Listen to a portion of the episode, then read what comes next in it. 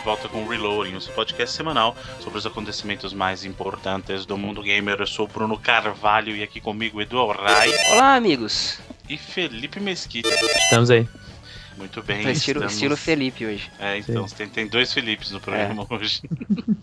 então vamos pegar esses dois Felipes e vamos para notícias da semana. E essa semana, que passou aí muito agitada com notícias da Gamescom, a gente vai. Da Gamescom, não da Gamescom, da Gamescom, já vamos começar de cara falando das novidades. Então vai ser um, um começo mais aberto. O que, que os senhores têm para falar sobre as inúmeras coisas que aconteceram aí na Gamescom, gente?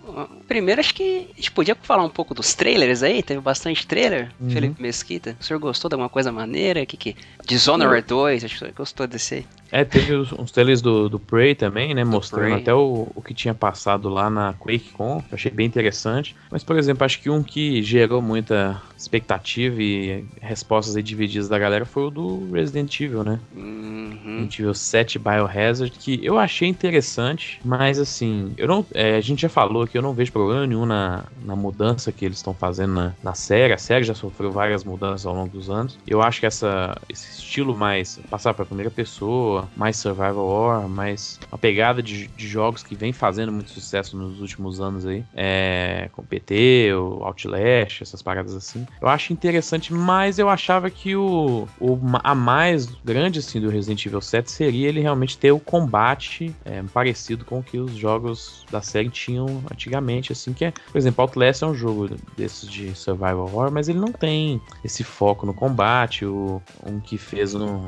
um burburinho esse ano também foi o Layers of Fear, né? Ele também uhum. não tem uhum. nada disso e tal. E eu achava que o Resident Evil ia achar uma forma de introduzir o combate é, nesse, nesse gênero. O combate vai ter, né? Não é isso que eu não tô falando, mas esse trailer eles deram muito um foco nesse parada de, da, do personagem ficar fugindo, ficar se escondendo, né? Aqui, do próprio Outlast, acho que ó, que contribui é pra, pra tensão, né? Sim. Mas tá tendo realmente uma opinião bem divergente entre os ditos fãs. E eu não vou tirar a razão, porque pô, o jogo tá parecendo muito mais com o PT, o Outlast, do que com o Resident Evil propriamente dito. E dessa vez, esse trailer é parte do jogo, não é como o Kitchen lá, o do, da E3. Big Hour, né? Que é, Exato. é só uma demonstração da, do conceito. Né? Esse o Lantern, ele é parte do jogo. Talvez, especula que seja um flashback, alguma coisa, mas isso tá dentro do jogo, né?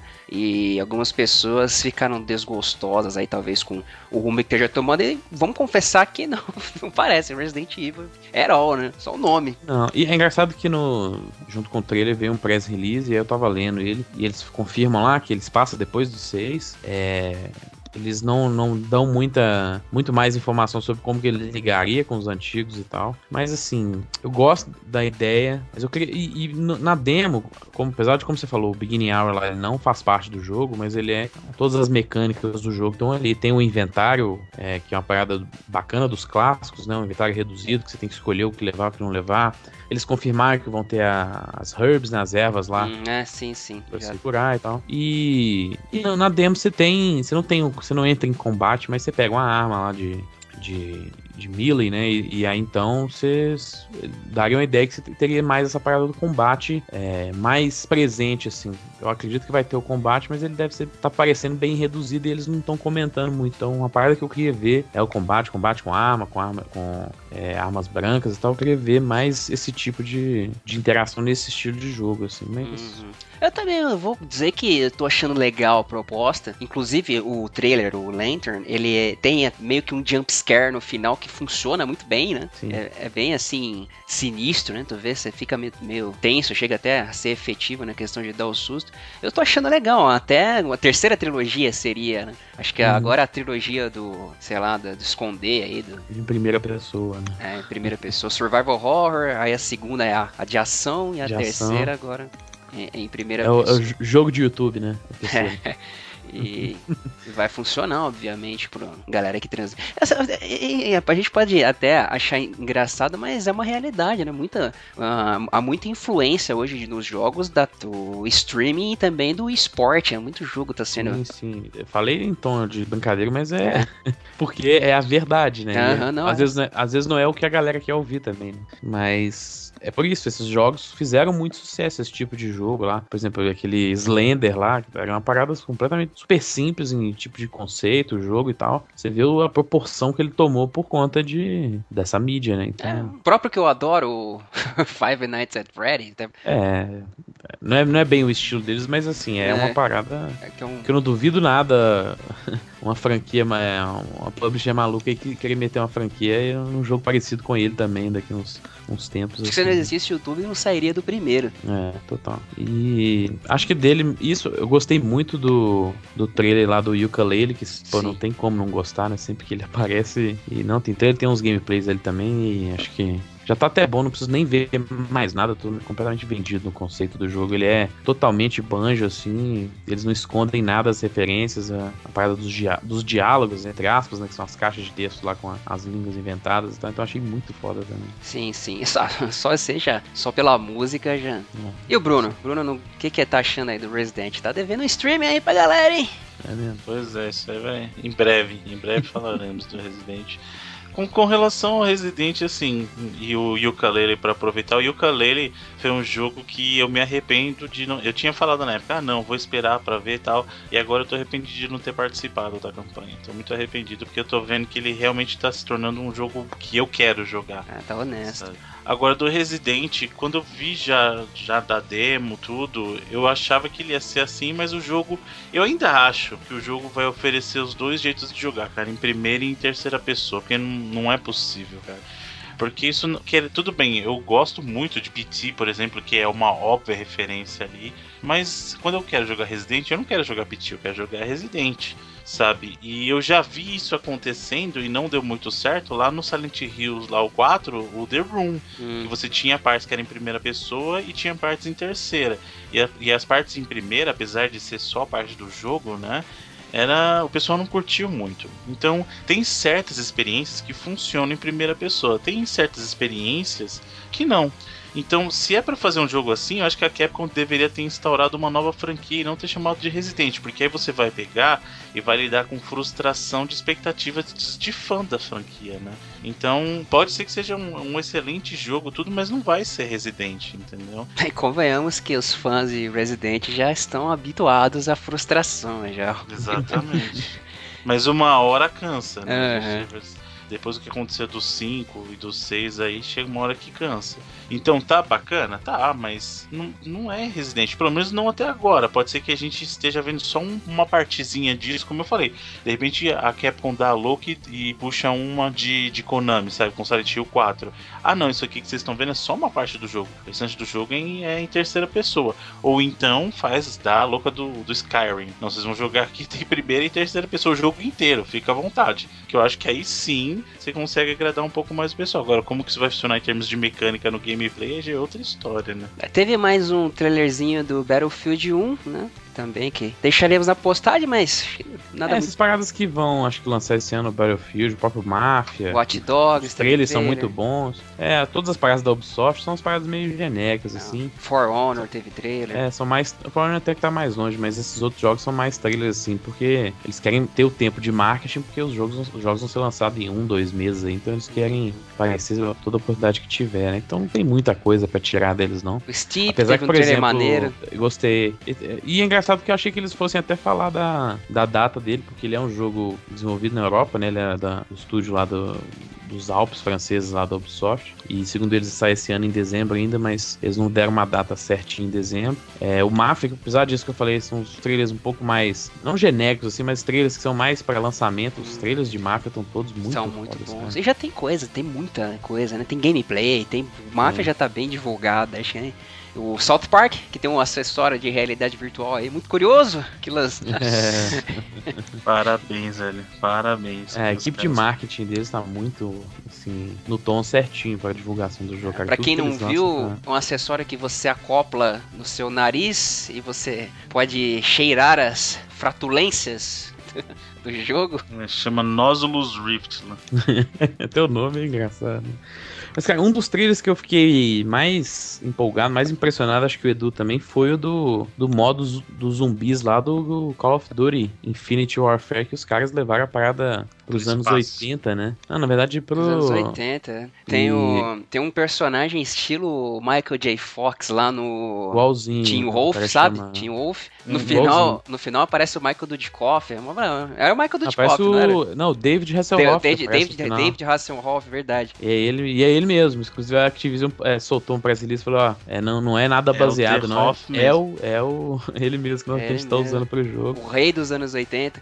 E pelo que eu andei lendo, vai ter um vilão que vai ter o mocap e a voz do Pee Herman lá, do Paul Newman, né? Uhum. Também outro cara famoso dos anos 80. E fora que o início do trailer, a música é thriller total do, do Michael Sim, Jackson. Michael Jackson. Tem um zumbi lá que é bem parecido com o Michael Jackson tá no, no, no clipe do trailer, tá com aquele, aquele casaco vermelho também e tal. E, e, cara, eu achei a capa da, da parada, da divulgação, muito parecido com o Zombie Ate My Neighbor, sabe? Lá do, do 16 bits lá, tipo, ah, sim, que, Mega Drive. Um muito bacana. É bem bacana o jogo da Lucas Arts, né? E pô, achei muito, muito engraçado, assim, todo o jeito que eles. O jeito que eles mandaram os Media Kits pra galera, eles mandaram numa, numa caixa lá e aí ele vinha com VHS, tipo, o trailer vinha no VHS, então.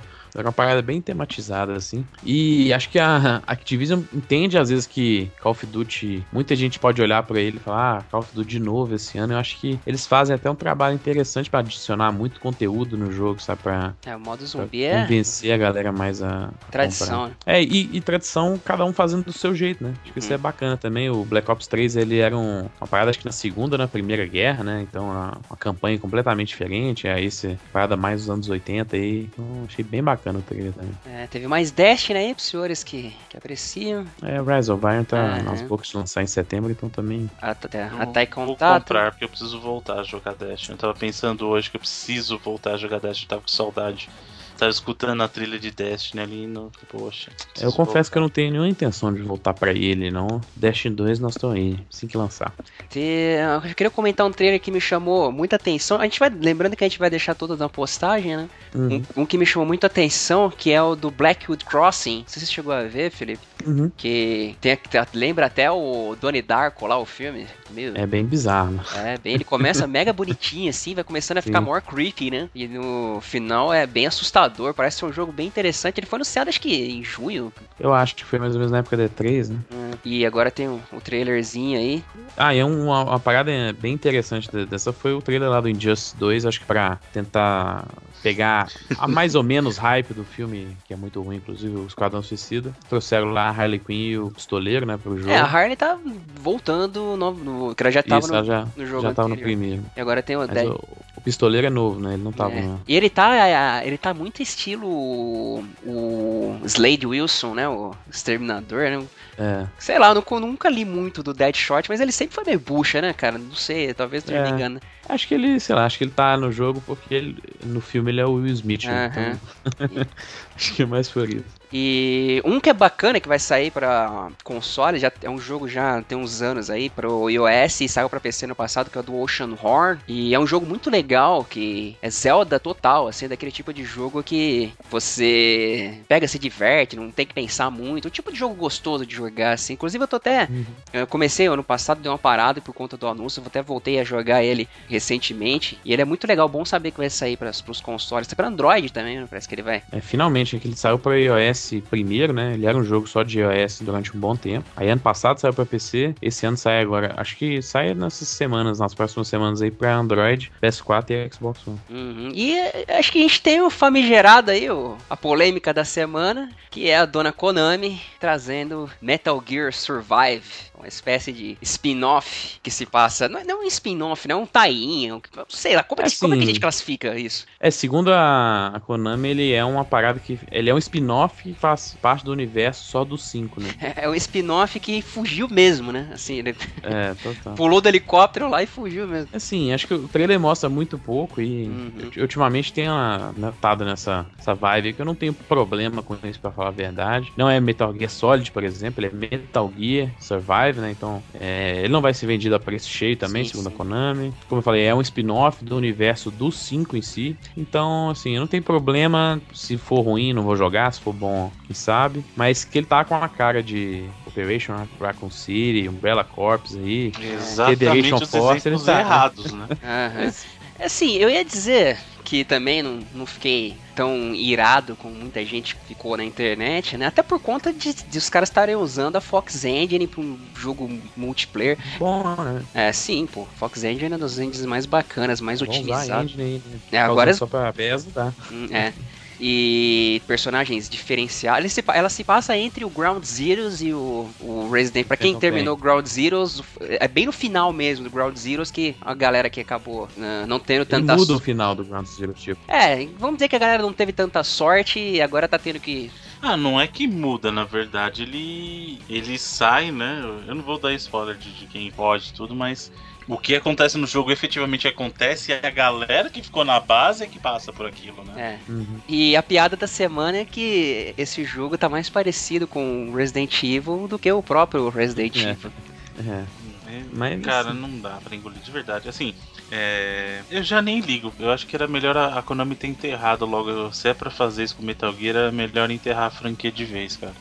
Porque é zumbi, gente, sério. Já deu, né? Sério, gente. Você tem, você tem Metal Gear, uma franquia ah, tipo, querida por muitas pessoas. Você vai fazer isso, você vai transformar no Metal Gear Corps. Que é Mas sabe o que é engraçado? Eu vi, segundo o press release, o que o Conan falou também, vai ser uma parada muito focada até no stealth, né? Hum. Pra você poder usar. Só que no trailer os caras só estão descendo bala, metendo porrada com. Tirando com flash. É, tipo, não tem nada Parece o State of Decay lá. É, mas assim sei lá, vai ser uma parada mais focada em co-op, então pode ser uma experiência interessante. Eu né? acho que o que é de verdade, eu não tô nem brincando. Eu acho que a Konami tá fazendo isso para tentar atingir o Kojima, sabia? Porque não faz o menor sentido o que ela tá fazendo. Ela pega, lança uma máquina de patinco de Metal Gear 3, é, com um essa, essa super revolucionário. Aí pega, aí falou assim: vamos fazer Metal Gear? Vamos. Aí, então vamos fazer Metal Gear Survive, que é um jogo multiplayer pra jogar online e matar zumbi. Eu, eu acho que eles estão tentando atingir o Kojima de algum jeito, sabe? Assim, é, não sei, é. não sei falar. Eu acho que eles foram atrás da, da grana fácil com Sim, tá produção tá fácil, né? Porque total, mas, é co-op e um survival, né? Não mas não tá dando certo, gente. Vocês viram o exemplo disso. O próprio Resident duas vezes deu errado. Operation Raccoon City e Umbrella Corps foram bombas. É. é, sei lá, às vezes se a parada for bem feita. Ah, eu depois do Umbrella Corps já não bota a mão no fogo mais não. Eu ah. cheguei, a, cheguei a acreditar. Aliás, eu deveria acreditar, né? Pra galera que quer que o projeto afunde, é só eu começar a apoiar. Vamos ver, né? Assim que sair gameplay de fato, acho que vai ter uma ideia melhor aí, mas não é uma parada que me ofende tanto, não, mas eu também não ligo, não tenho interesse nenhum, não, pra falar a verdade. É, achei. Zumbi. Então, mas isso é a pior coisa que pode acontecer. Sim. Quando você pra, não pra liga ela, mais, é, você tá indiferente. Hum, Metal Gear? Ah, é, esse aí que tem pra hoje. É, é. Esquisito mesmo. E teve um trailerzinho do Record também, que eu achei bem legal.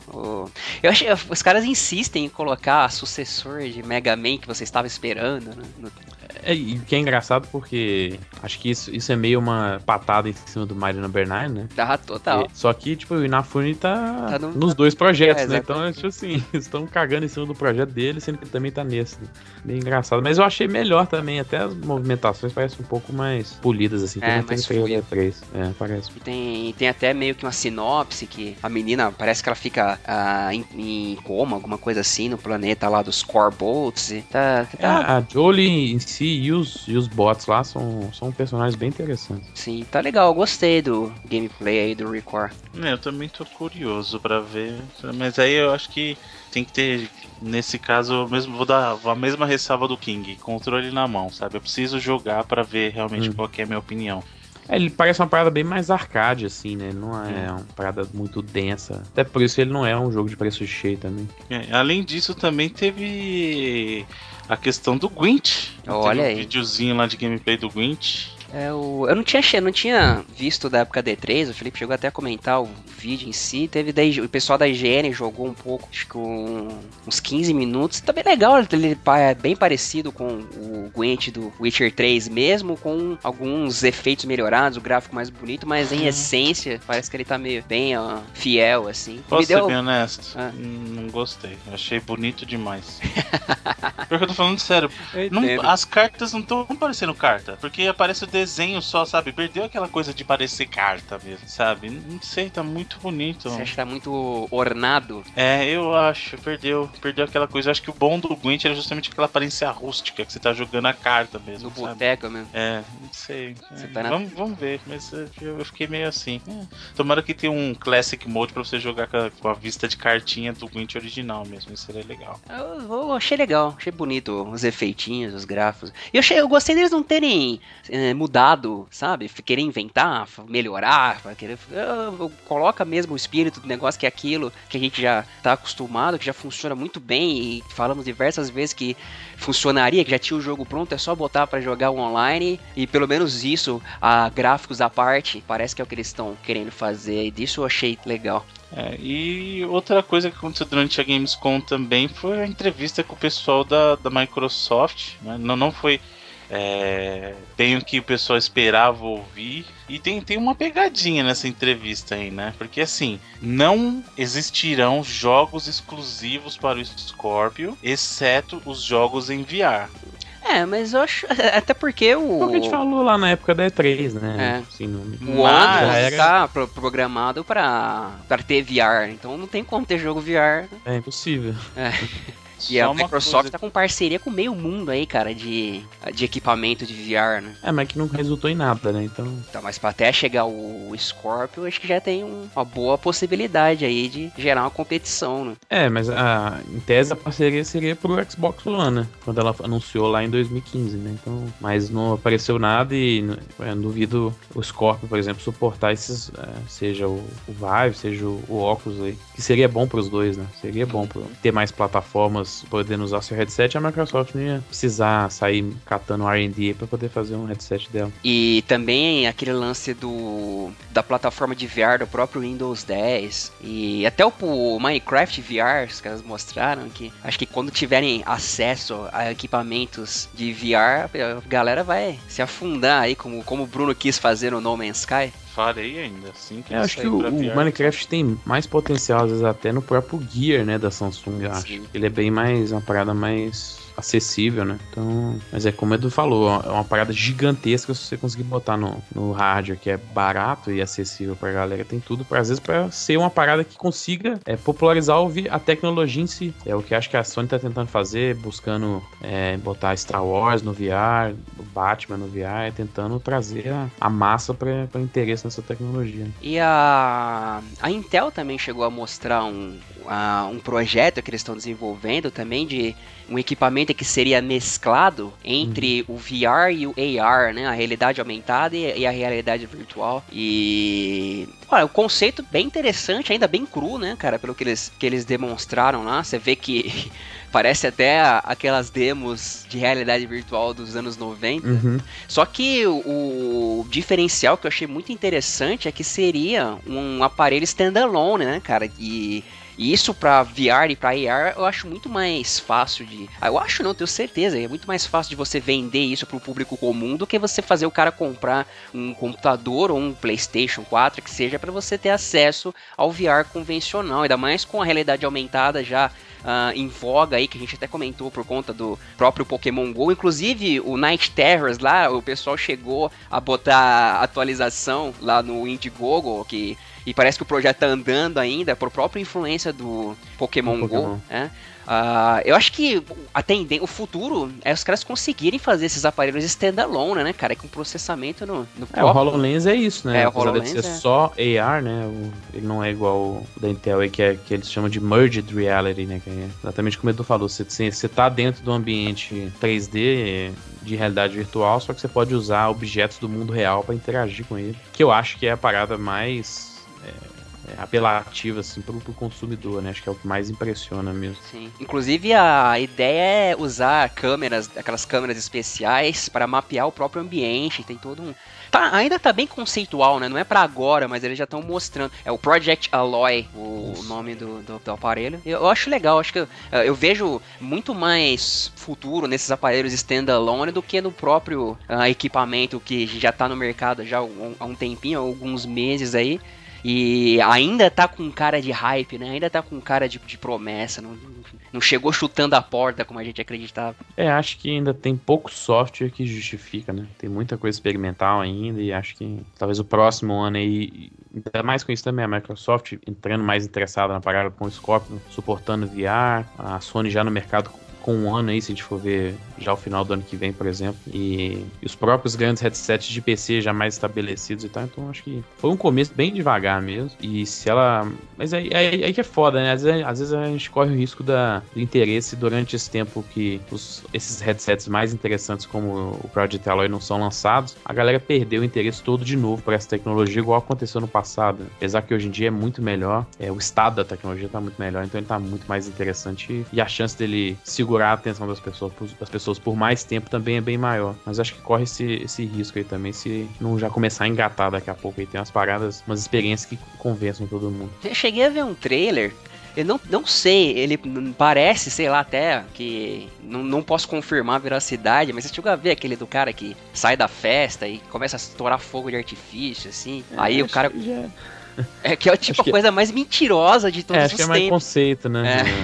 É. daqui a 20 anos vão conseguir fazer é. aquilo. Nem sei se é da Intel mesmo, cara. É, é oficial aquele. É, também não tenho certeza se é, não. É, mas se ele. Se for é das propagandas enganosas, assim, mais descaradas. é, o próprio HoloLens tinha esses problemas, né? Porque eles mostravam nas apresentações as paradas que, por exemplo, o cara estudando lá o, a, a aula dele de anatomia e um modelo inteiro do corpo humano na frente dele, só que na verdade o field of view, o campo de visão do HoloLens é tipo um monitor de 15 polegadas, né? Então, na verdade, ele não consegue ver aquilo tudo daquele jeito. Então, sempre tem esses problemas, assim, do, do que os caras querem mostrar, não é exatamente o que tá rolando. E até no VR é assim também, as propagandas são feitas para Claro que a imersão do VR é muito interessante, mas as propagandas são feitas de forma que parece até mais do que é mesmo. Eu até comento nesse trailer porque eu cheguei a ver ele em canais não oficiais e eu procurei algum canal oficial da Intel e não encontrei. Não sei se eles uh, publicaram e deletaram tal. Só sei que eu vi em canais não oficiais, por isso que eu fiquei nessa dúvida se ele seria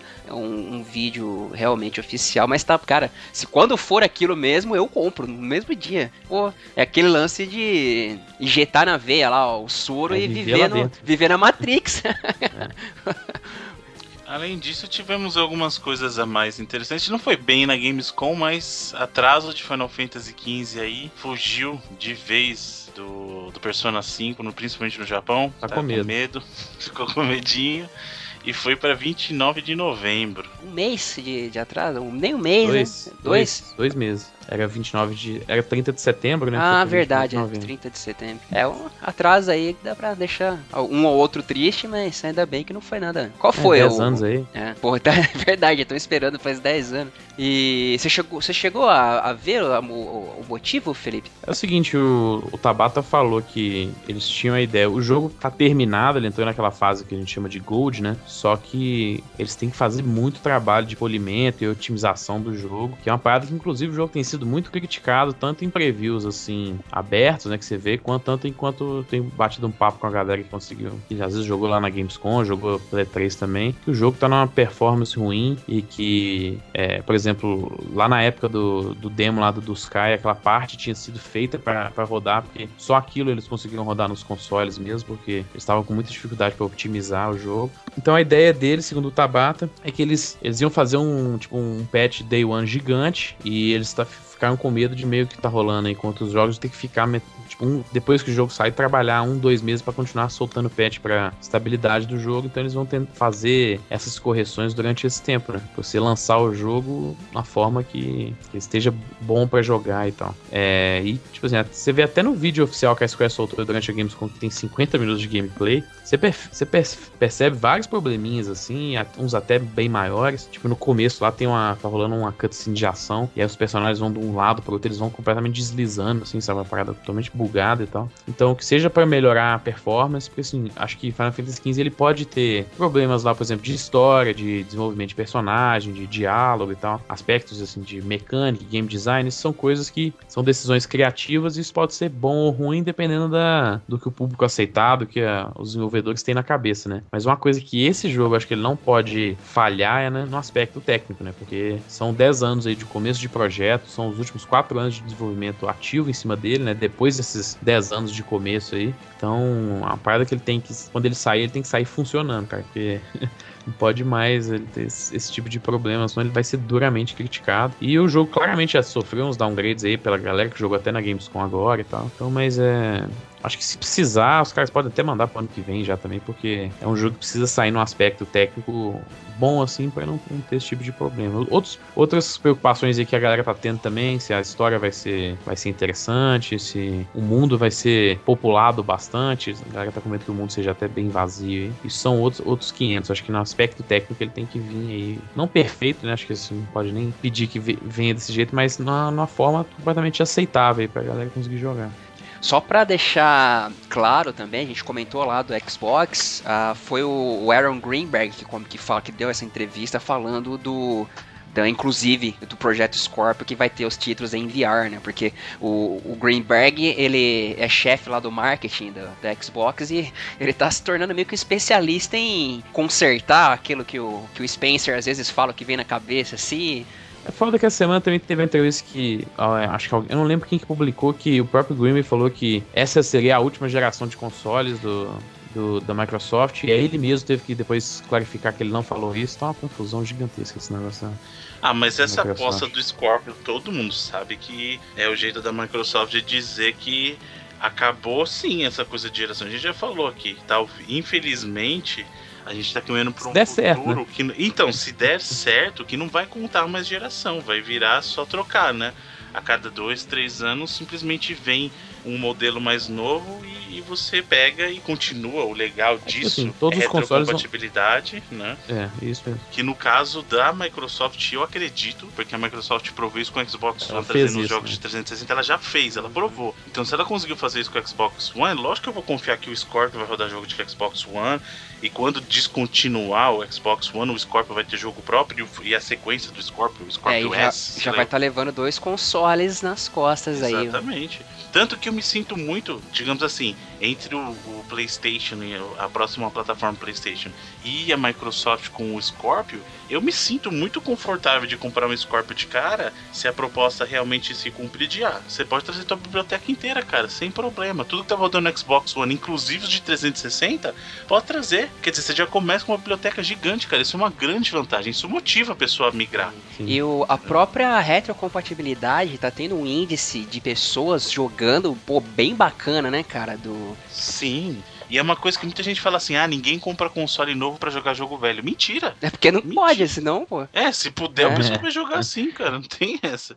É, acho que mais de 30% do, do, do catálogo do 360 já tá no Xbox One, que é impressionante é, isso. Acho que tá, bateu 250 jogos essa semana, é. foi alguma coisa assim? Acho que cada foi. vez aumenta mais, né? Tá, a entrevista só foi lá pro Engadget, que, que ele comentou isso, inclusive aí do fim da, das gerações e tal. E aí depois ele voltou atrás, assim, falou: ah, não é bem isso, a gente não, não pode falar essa certeza toda e tal. É, vai mudar muito. A gente já vem falando isso tem muito tempo, né? Sim, vai mudar sim. muito, só que a gente não sabe o que vai acontecer é. ainda. Esperar isso. Vamos uhum. ver, vamos ver como é que vai vir o Neil agora pra fazer um outro panorama. E apesar de ele, ele acabar sendo comparado com o Scorpio, tem que ser comparado exatamente por essa parada das gerações vai, uhum. vai acabar, mas ele é outra, ele é outra parada ainda, né? Então é outro tipo de problema é. ainda. E até dele. lá, até chegar, a gente, é. a gente entra nessa seara novamente. Sei. Sabe um que é um, o que é problema? Eu sei, cara, sei. a Nintendo mandando se sempre existe a torta e a direita aí, a vítima da vez foi o Pokémon Uranian que a gente tinha falado aqui, o Felipe trouxe até à tona durante a nossa discussão lá que a gente tá falando do Metroid. E aí era um jogo Pokémon desenvolvido por fãs e a Nintendo não pensou duas vezes. Falar, ah, vocês falaram dele no Reloading? Obrigado pela lembrança, vamos mandar um cease and desist pra ele também. Não, então... a, culpa, a culpa não foi nossa, não. A gente, a, a gente é o contrário, cara. Você já reparou que tem muito.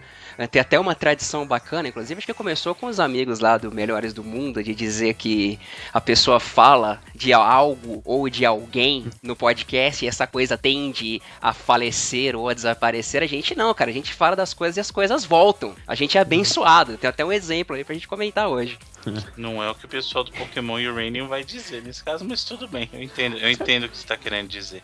Sabe o que eu acho engraçado? É porque o Pokémon Uranium você conseguia jogar ali de bobeira aí no computador, mas tem tanto ROM hack de Pokémon por aí na internet e que você acha tão fácil assim de bar... em site de ROM mesmo assim você, você consegue Você não pode lançar, Felipe. Se você falar estou lançando, aí ferrou, né? Nossa, tem os que faz Pokémon laranja lá baseado lá no na, na, fase do anime lá das Ilhas Laranjas, tem tanta coisa. Mas é porque você não consegue a, fazer, digamos assim, Acho que é ligar, a coisa mais velha também. Ligar, não, ligar o produto à pessoa. Quando o cara tá fazendo lá, ele tá dando a cara dele. Ah, eu tô fazendo, uhum. eu tô fazendo o Pokémon Uranium, sabe? Então você já deu uma cara.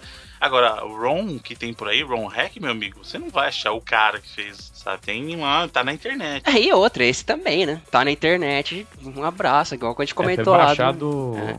1.5 milhões de vezes, né? Cara, a partir do momento que o cidadão apertou Enter, amigo, já era. Não tem como tirar, né? Você pode tirar os, os, os, links originais dos sites oficiais que desenvolveram ou de outros sites que estejam aí, mas tá na internet.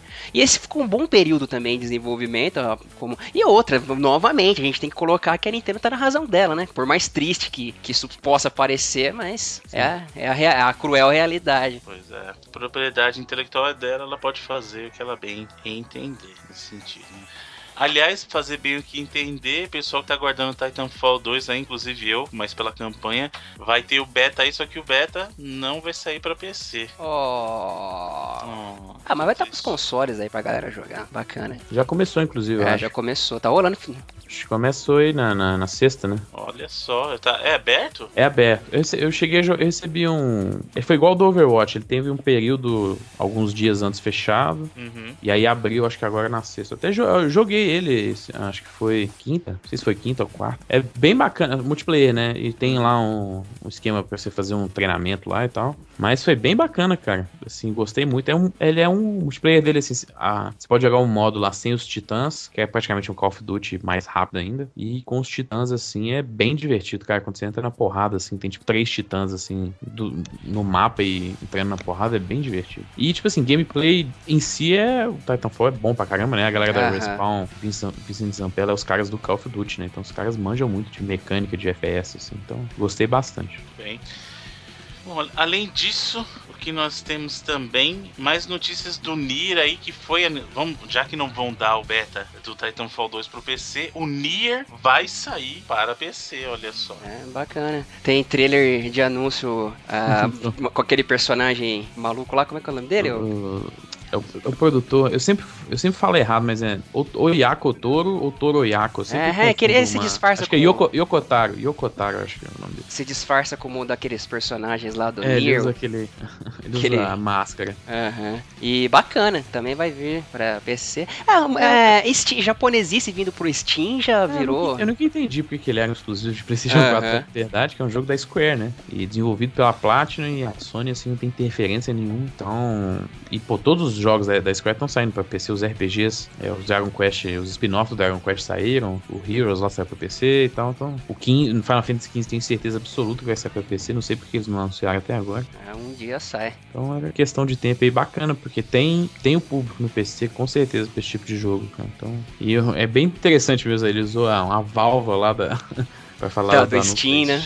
É, ficar, ficar torcendo a, a válvulazinha, é. né? Bacana, cara, o trailer de anúncio. E também temos notícias sobre a THQ. Olha aí. Mas peraí, a THQ, sim, Acontece que a Nordic Games trocou o nome dela agora e vai se chamar THQ Nordic. É, é por isso que eu tô dizendo, a gente fala das coisas e as coisas voltam. Volta. Olha aí, que beleza. E aí eles estão trabalhando não em uma das diversas franquias que eles adquiriram da, da própria THQ, não em duas, não em três, mas dizem que estão trabalhando em 20 jogos ao mesmo tempo. É, eles, eles compraram em 2013. Foi, foi, foi, foi que faliu 2013. 2013. É, é, várias trademarks lá da THQ e a trademark da T é. THQ em si, né? Eles e que, é, que é que eles estão usando, usando agora. Que aliás, cara, convenhamos, já deviam ter feito isso faz tempo, né? Não sei. Cara, se, se usar a mesma, exatamente a mesma fonte da empresa que faliu, eu não sei se é uma parada tão. É a mesma coisa você roubar a roupa do morto e usar, entendeu? É, eles é, compraram, eles,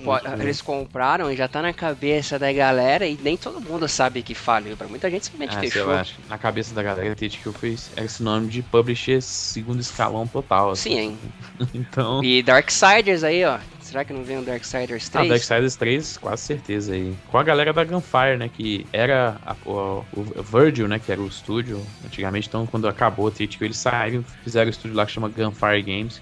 Ah, lembrando que, que não foi anunciado, viu? A gente não tá dizendo que foi anunciado, é, mas esperamos que vai sair aí um. É, eu tenho quase certeza que eles estão fazendo isso, porque eles já que não, ela não passaria assim essa, essa oportunidade, eu acho não. E segundo, segundo ela, eles têm 23 projetos em desenvolvimento, muitos desses baseados nas IPs da, da THQ. Só que assim, eles fazem muitos remasters também. Acho que até hoje da THQ eles só lançaram remaster assim. O próprio Dark tanto um quanto dois, né? Da, vai, do Darksiders 1 vai vir ainda, não? É, o do 2 já saiu e o 1 vai sair isso mesmo. E eu acho que muitas das coisas devem ser remaster assim. Lembrando que eles têm lá Red Faction, Home Homefront é. é deles também, não é? Não, não, não. Homefront é da Deep Silver, né? Ah, tá.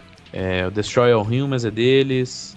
É, aquele The Blob, que é um jogo de plataforma bem bacaninha. Aquele Stuntman, já que a EA não faz burnout mais para ninguém, eles podiam voltar com esse tanto meio que era interessante. É, então eu acho que muitos desses projetos devem ser remastered. Eles publicam jogos de, é, de outras empresas também. Eles estão fazendo lá, eles estão publicando o jogo lá do Joe Madureira, como é que chamam? Ah, Battle Chasers. Aham, uh -huh, do, do, do, da HQ, né? Isso, eles são a publisher do jogo, que entrou no Kickstarter também. Então muitos desses projetos deles são essas coisas menores assim.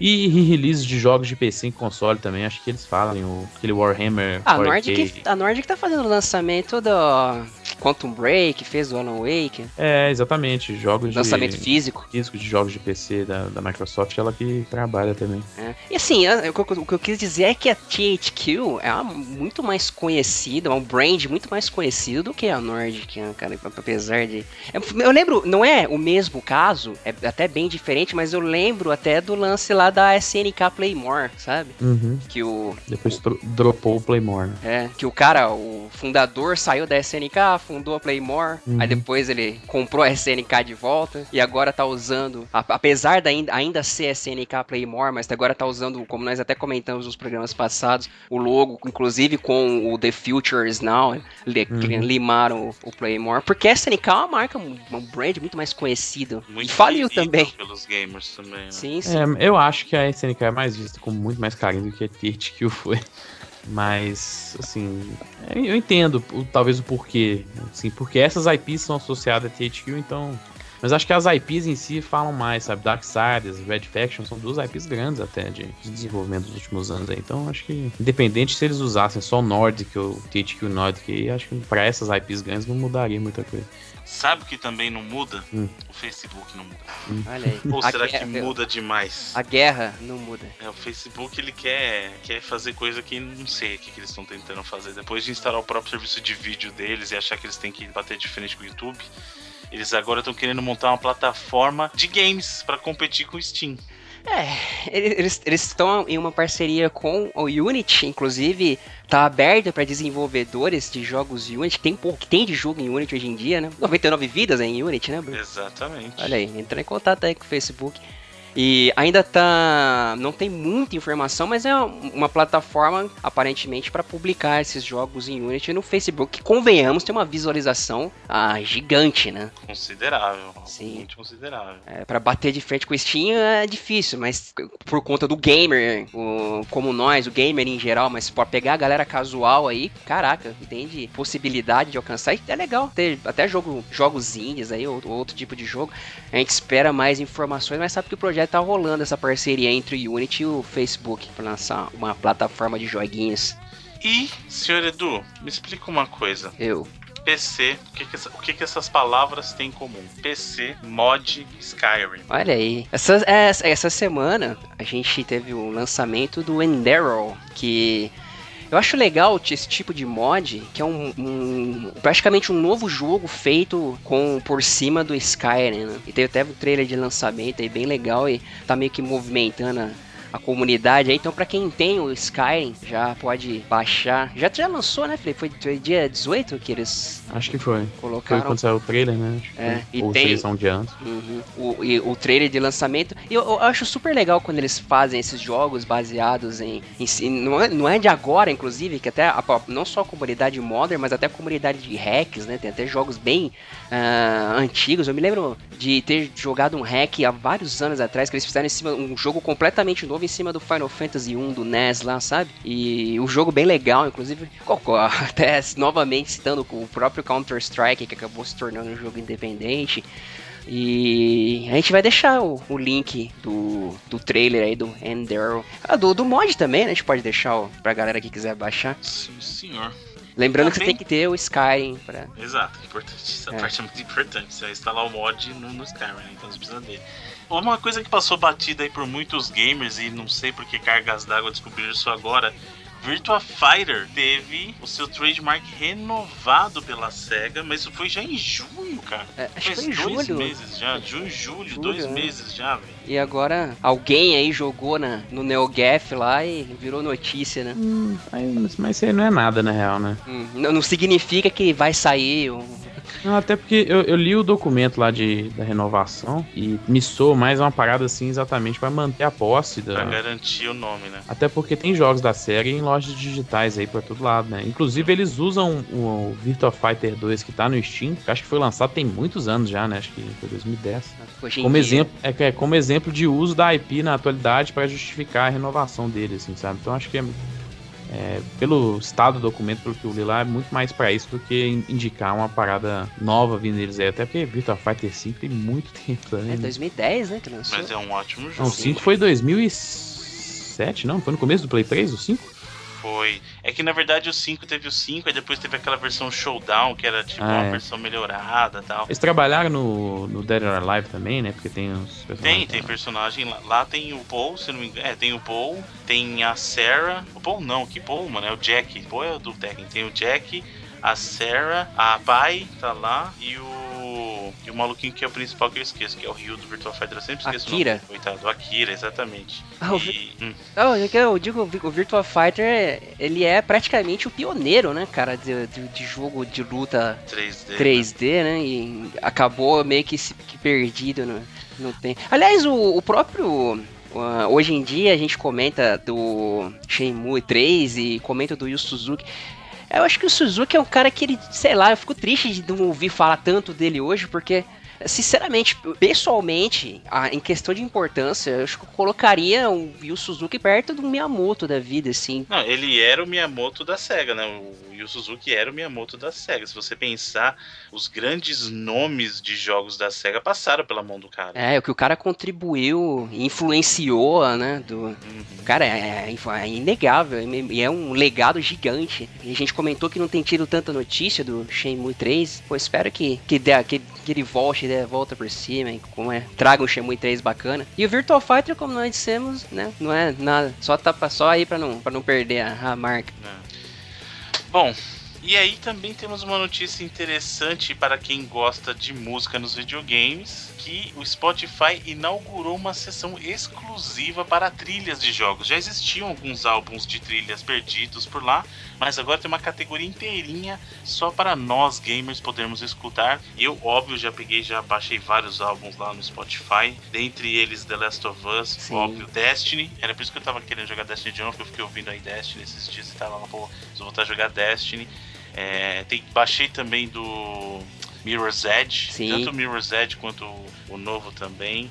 É, tem muita coisa, tem GTA, tem GTA, tem é. tá lá. bacana, né? Lá no, tá no Gêneros e Momentos lá tem agora. E tá bem popular, né? Tá, você, você vê que uhum. ela fica no, no, nos, nos, topos lá, tá bem bacana. Tem os, como o Bruno disse, as playlists.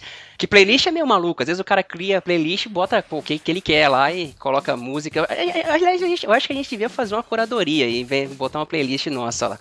Acho justiça. E tem os originais também, tá bem legal. Você que é usuário do Spotify, que acesse os jogos que tu escuta bastante, tem muito álbum bom e a tendência é, é crescer. O Spotify é uma vitrine de música mundial hoje, talvez a maior. Sabe outra coisa que é maior também? A vontade das pessoas de jogar alguma coisa quando é de graça.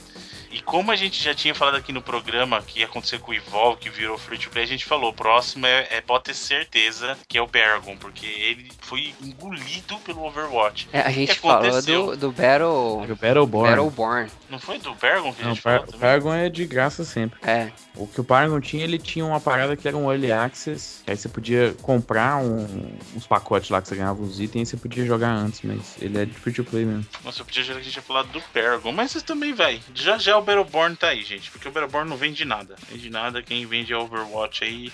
E o Paragon já tá e, e o Battleborn vai estar tá já já também. O Paragon é bacaninha, eu cheguei a jogar ele na época que ele tava nos beta fechados aí, mas sei lá, acho que é, o, é, aquela parada que não, não, não é você, sou eu, sabe?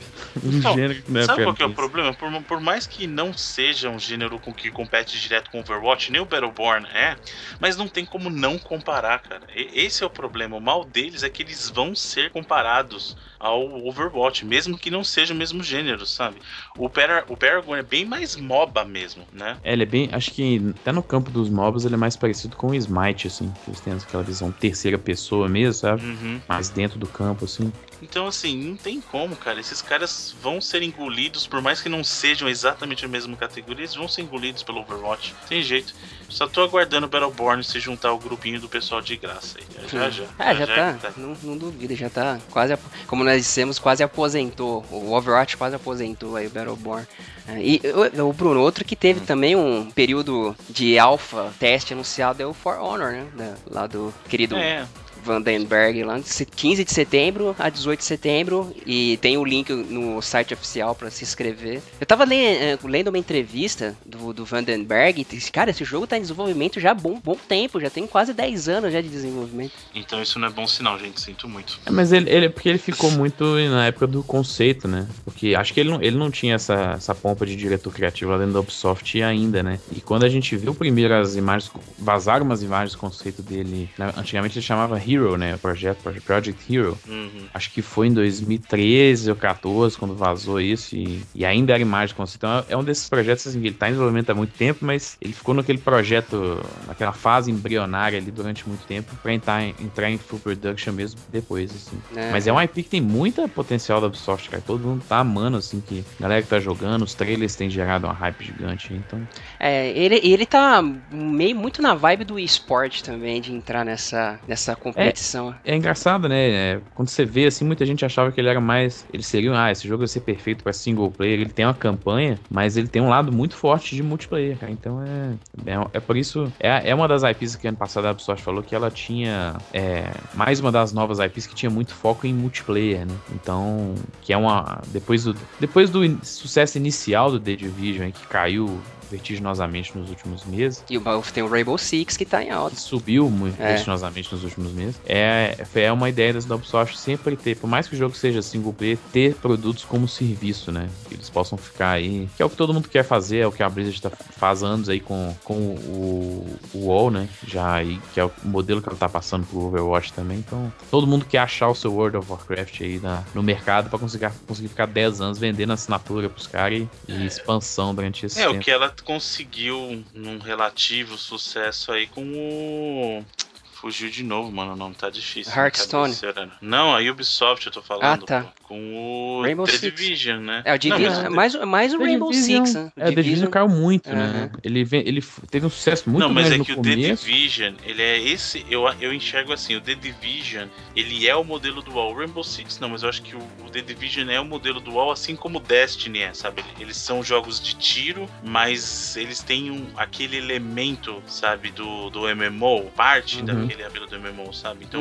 no caso, mais pro lado do competitivo mesmo, não do do, do, multiplayer em si, né? O Rainbow Six tá no cenário competitivo bem, bem forte. É, não, então, isso, por isso que eu tô falando, o Rainbow Six ele é muito mais competitivo. Por isso que eu, eu, eu acho, eu traço esse comparativo do WoW com o Destiny e com o Division, sabe? Porque eles são jogos que você pode formar, entre aspas, a sua guilda, que são seus amiguinhos, você vai lá fazer as uhum. missões juntos, é, não tem aquele compromisso de ah, eu vou seguir uma história aqui, você pode fazer missões de história, pode, mas você pode fazer outras coisas. O mundo, em, é, em teoria, é persistente. No caso do Destiny, você tá lá e tem um outro, um outro cara passando, fazendo a missão dele, ele vai seguir a vida dele e você tá seguindo a sua, sabe? O mundo não existe só para você, né? Então, uhum. é, isso, isso eu acho muito legal, cara. Eu gosto. E.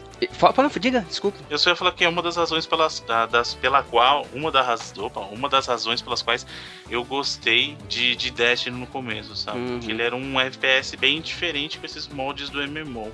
O, eu acho, ainda acho que a, a Yubi devia colocar o Vandenberg como porta-voz da empresa, assim. A, a Isha Tyler de apresentadora. Eu...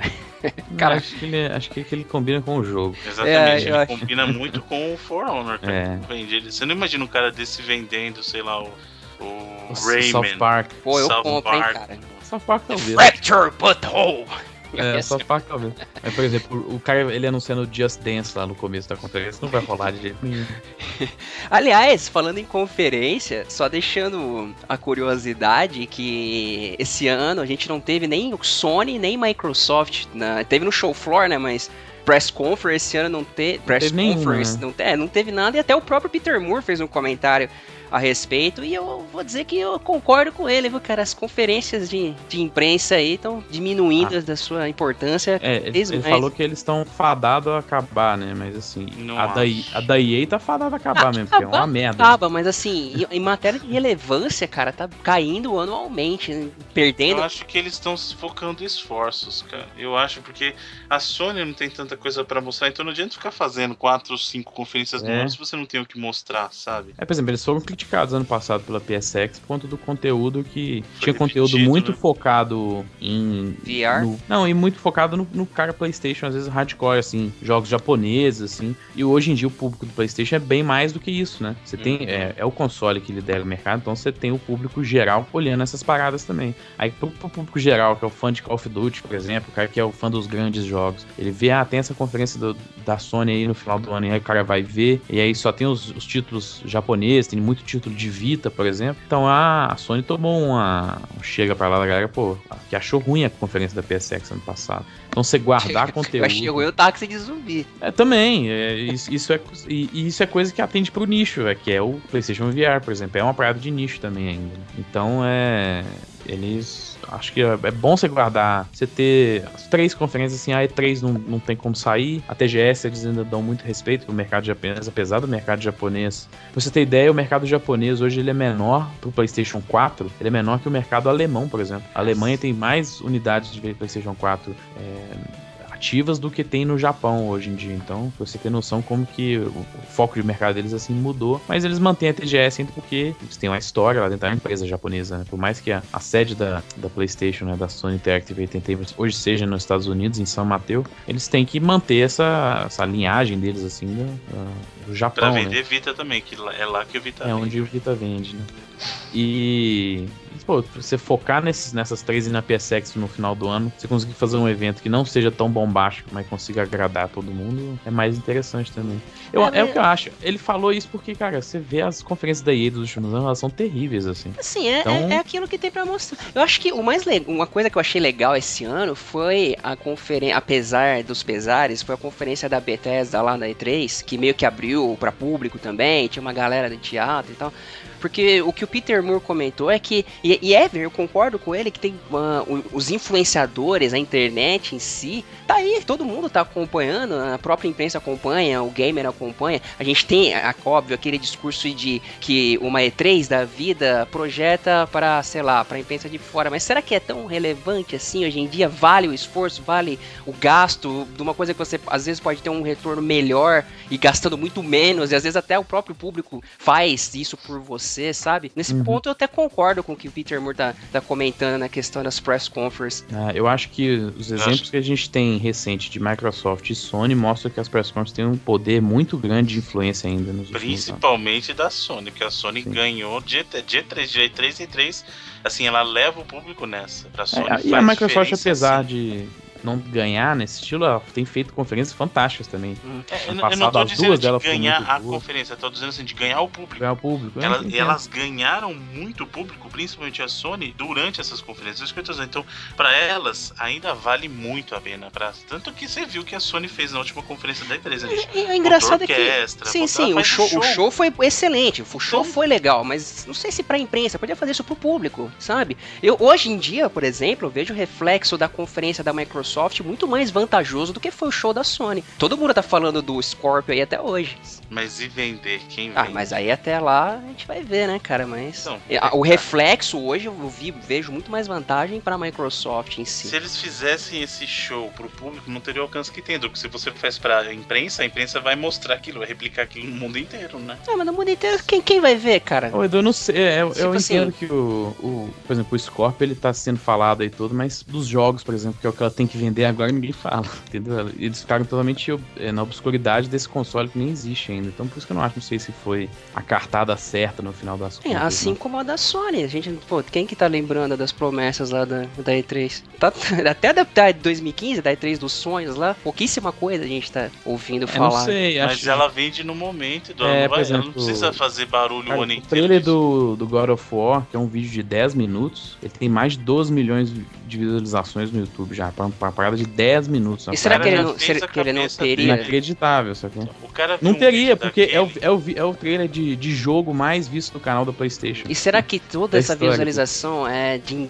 digamos, entusiastas ou é de curiosos também? Mas não como interessa. é que o curioso chegou lá? é, Pela imprensa. É, ele não... foi ler num portal, ele foi viu na CNN, não. Não, interessa, não interessa como ele chegou. É esse o ponto, Edu. O cara que vê aquilo, ele já fez a cabeça dele, ele já decidiu. O cara viu um vídeo daquele e assim, eu vou comprar o Play 4. O cara sai de lá e compra. É, ele, não precisa, ele, não precisa, ficar falando de Play 4 o inteiro, ele precisa vender naquele momento. Eu tô, vou dizer, eu tô de acordo com o Peter Moore aí. Eu acho que a internet hoje em dia é muito mais relevante do que a parte do que sair pra imprensa de fora. A internet Tanto é força. que elas transmitem a press conference pra internet. É. Os é, próprios formadores do, de opinião, a gente sempre comenta do PewDiePie e de outros aí que os caras conseguem o um burburinho gigante só falando das coisas. A internet tá mas, mas, fazendo, fazendo, mas fazendo aquela velha, quando... velha piada, veio pra ficar, né? Você vê que quando rola. Ah, eu falei que o do, do God of War é o mais visto, ele só não é o mais visto porque o do Final Fantasy VII Remake é o mais visto com 14 milhões. Você vê o impacto que essas paradas têm. E aí, esse, quando você faz esse tipo de evento, você impressiona o público comum, mas você impressiona esses caras aí que você tá falando também, entendeu? Esses caras que têm poder de influência na internet, eles também assistem essas paradas e eles também comentam em cima.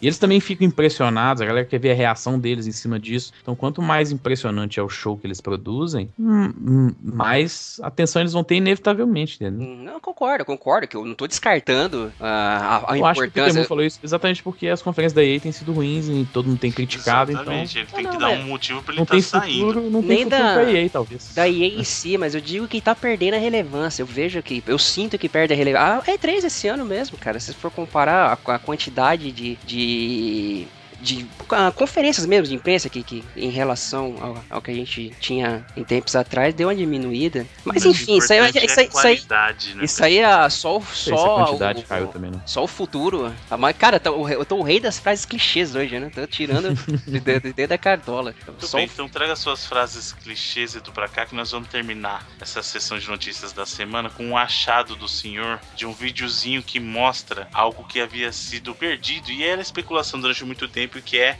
Street Fighter Championship Edition, ou Champion Edition, para o Mega Drive, que nunca chegou a sair. É, oh, muito bacana o Street Fighter 2, é, até entrar no modo história um pouquinho rapidamente para comentar. Street Fighter 2 meio que dispensa apresentações, né?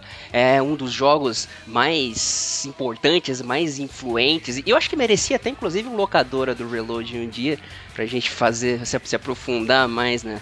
É, até vi um, um, comentário bem interessante, não me lembra onde exatamente, que um cara comentou que o Street Fighter 2 era aquele Quantum Leap, né, cara? Ele não é uma, digamos, uma evolução, ele é uma revolução. Se você compara o que foi o Street Fighter 1 pro que foi o Street Fighter 2, você não vê uma evolução, né? Você vê uma, uma mudança total que influenciou diversos gêneros.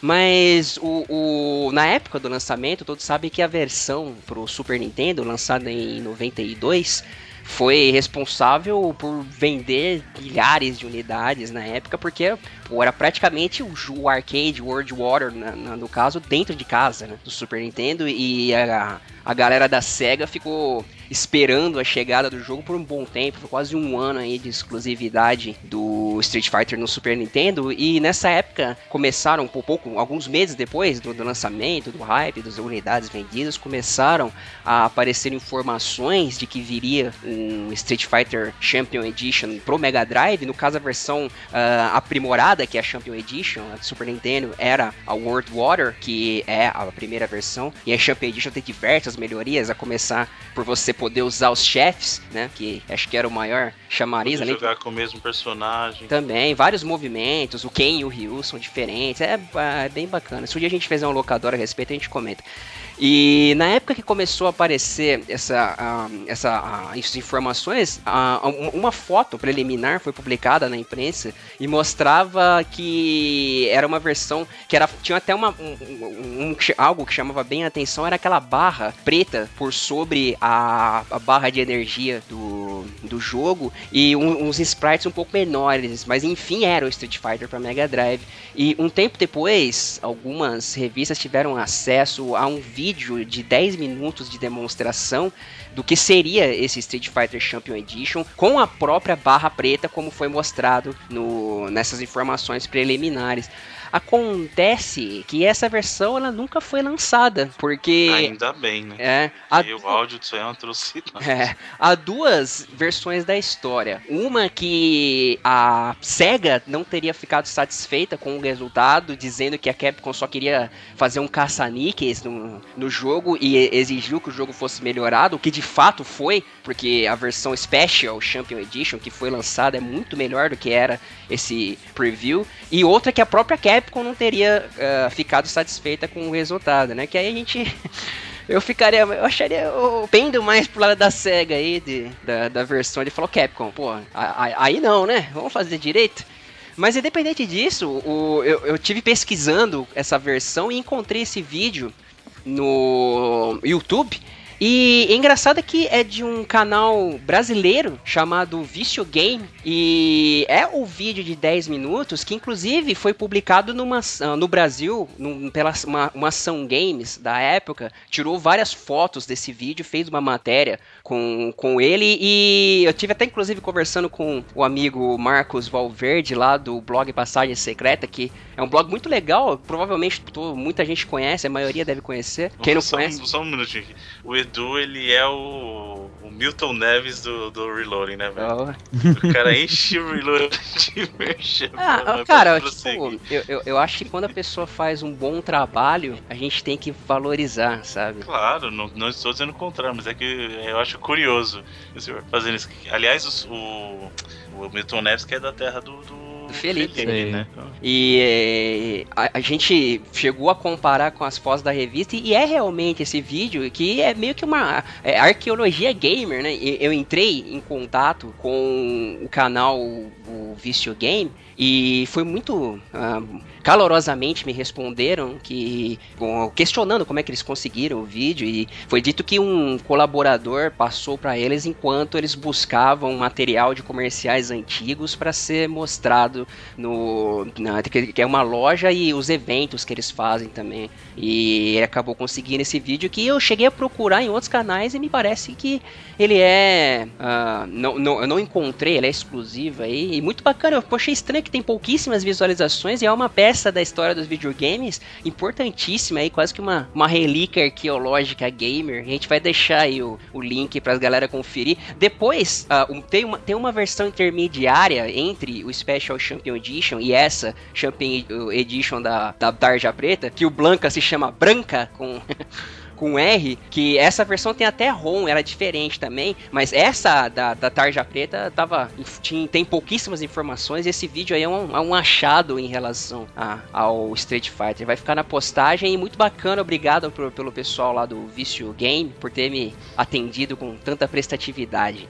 Muito bem, senhor Edu Arantes de Nascimento. É isso aí. Fazer o meu merchan aqui. senhor Felipe Mesquita, então o senhor faça o merchan dos jogos que nós jogaremos essa semana, nós e nossos amigos gamers. Bom, peguei alguns aqui, não teve tanta coisa essa semana não, mas é, em multiplataforma saiu essa semana o, Grow Up, que é a sequência do Grow Home, né? Jogo lá da Ubisoft Reflections, um joguinho meio indie aí, que era desenvolvido pelo estúdio interno lá da Ubisoft. É, ele saiu para Xbox One, PS4 e PC.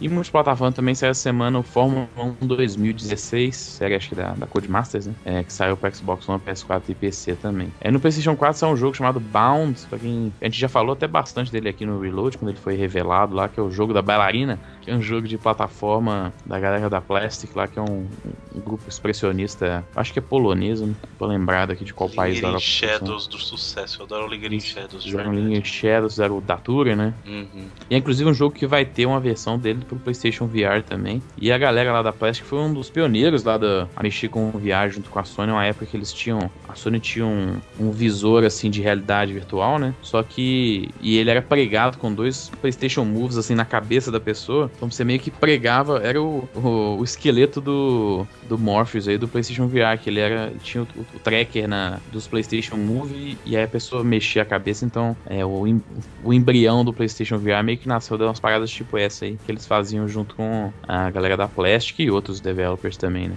É, pra, é, na plataforma Nintendo, para 3DS saiu essa semana o Metroid Prime Federation Forces finalmente é, jogo lá da Next Level, né? Que, cara, eu achei que fosse ser bem pior recebido, viu? Tá ali entre 6 e 7 as notas, assim. Então eu achei que seria uma parada bem mais agressiva, assim, na recepção da galera. E. Da galera ou com... da crítica? Da crítica, né? É.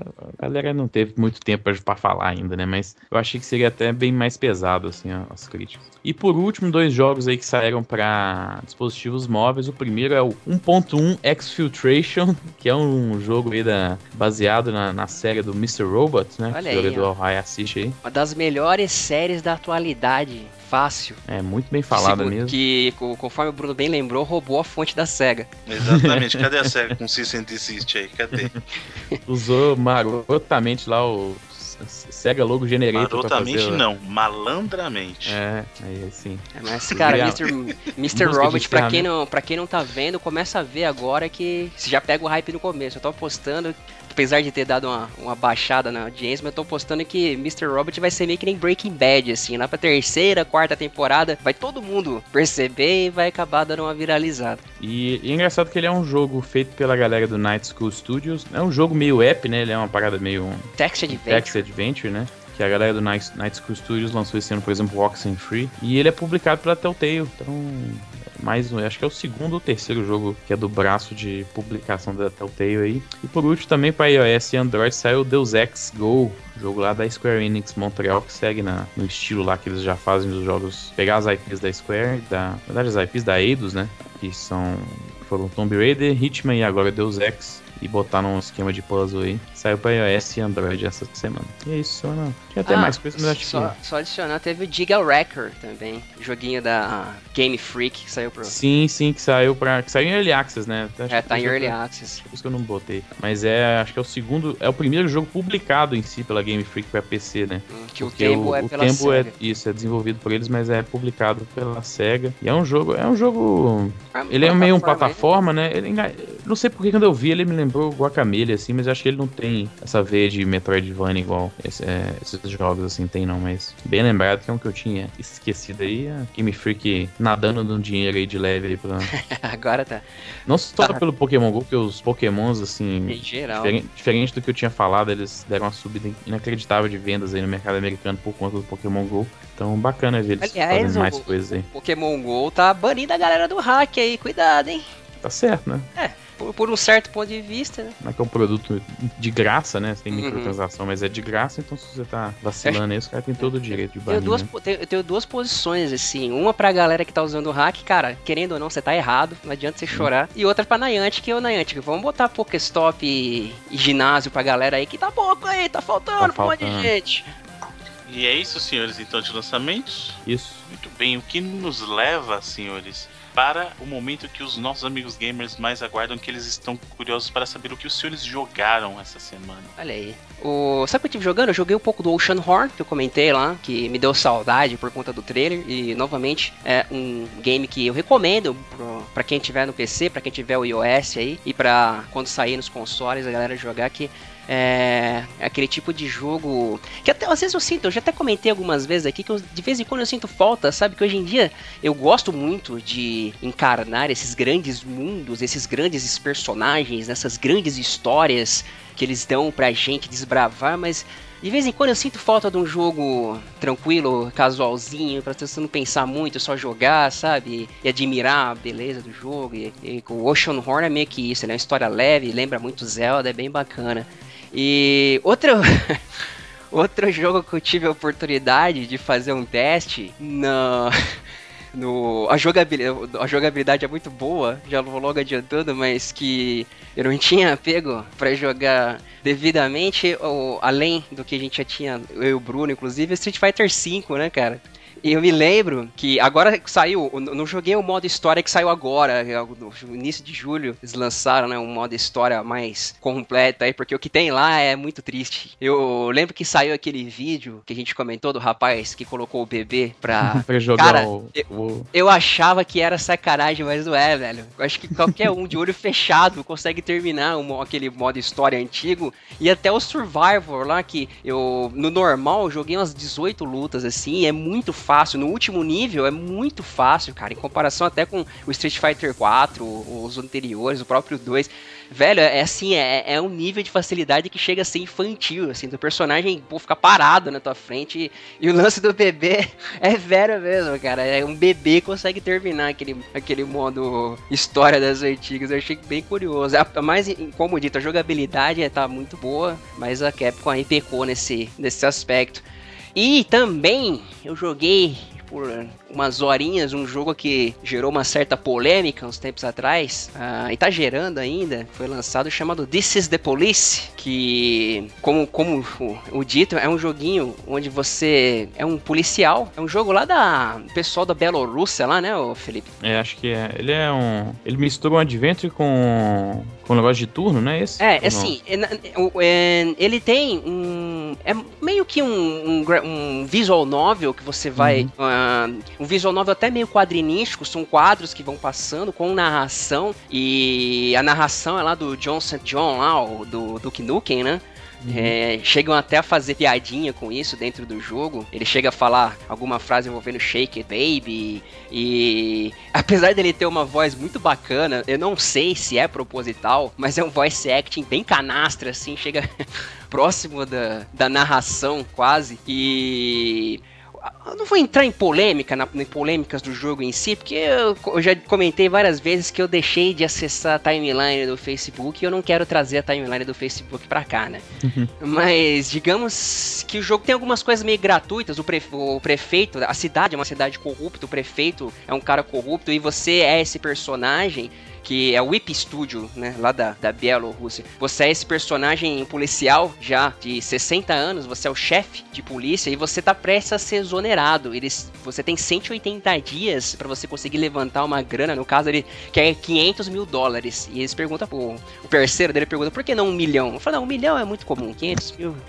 já tá tranquilo. E tem esse lance do visual novel alternado com o que é realmente o jogo, que é meio que um, uma estratégia. Você tem uma, um, um, mapa estático, uma coisa bem estática. É uma estratégia, simulação, que você vai, vão aparecendo casos de polícia, uh, briga de vizinho, assaltos, casos de polícia comum. Inclusive, a maioria dos reviews positivos no Steam são piadas em cima desses próprios casos de polícia, que alguns são muito engraçados, né?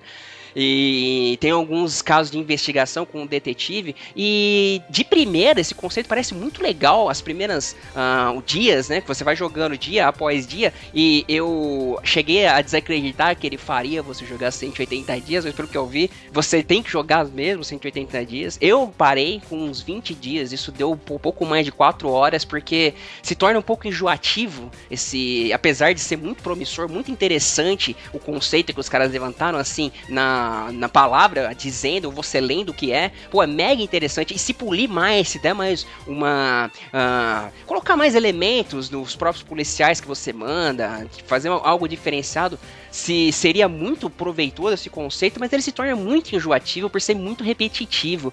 E pelo que deu a notar, eu cheguei a ler alguns reviews que disseram que o jogo duraria por volta de 20 a 25 horas e eu não estou disposto a conceder todo esse tempo para continuar fazendo essa ação repetitiva, mesmo que a história seja deveras interessante. Até lembra, os quadros lembram aquele gráfico vintage lá do Another World, sabe? Só que de uma forma mais moderna, assim, é bem bacana tá? a historinha em si.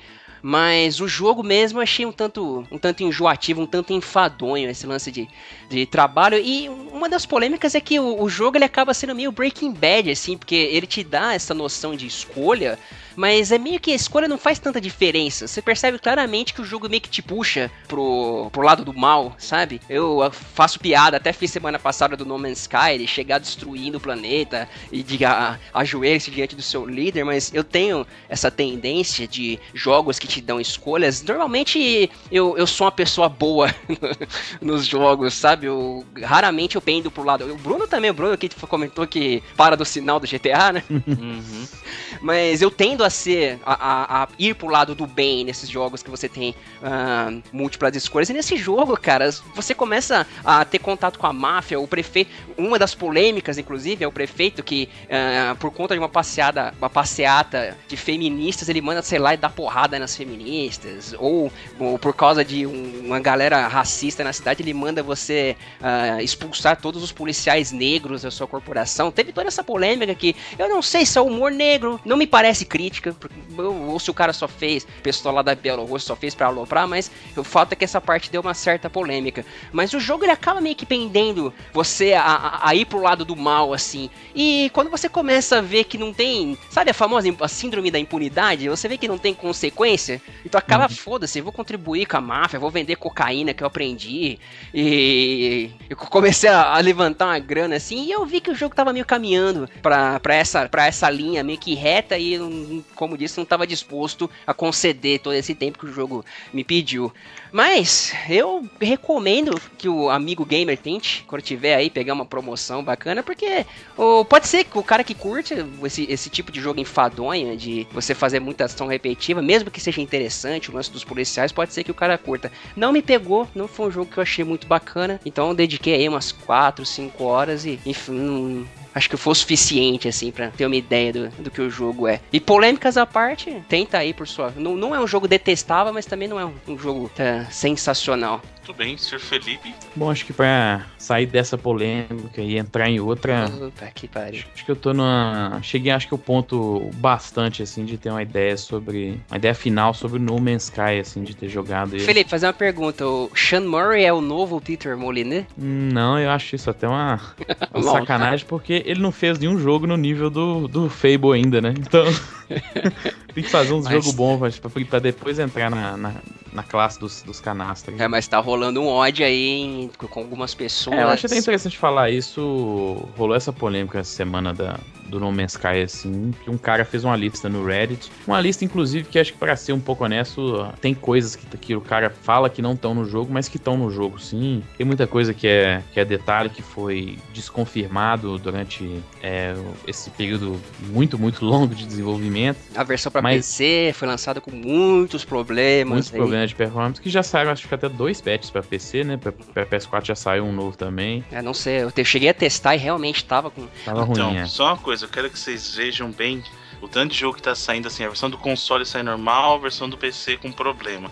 Agora você imagina quando tiver que fazer versão pro Score, versão pro Xbox One, versão Sabe pro é Neo, versão pro Play 4. Muitos desses problemas PC. do PC são fáceis de resolver. O Batman foi um vacilo. É, e o Batman o, tá... Sky o, tinha um vacilo o, também. O da Batman Telltale, tá ruim em geral, né, cara? O Play 4 tá horrível também, é, né? não tá, não tá Assim, ruim. é que, no, no, é que no PC tava tendo problema de, do jogo travado, do frame rate cair absurdamente. Mas o jogo em si tá com resolução zoada. Se bem que tá Telltale, né? Telltale. Adventure.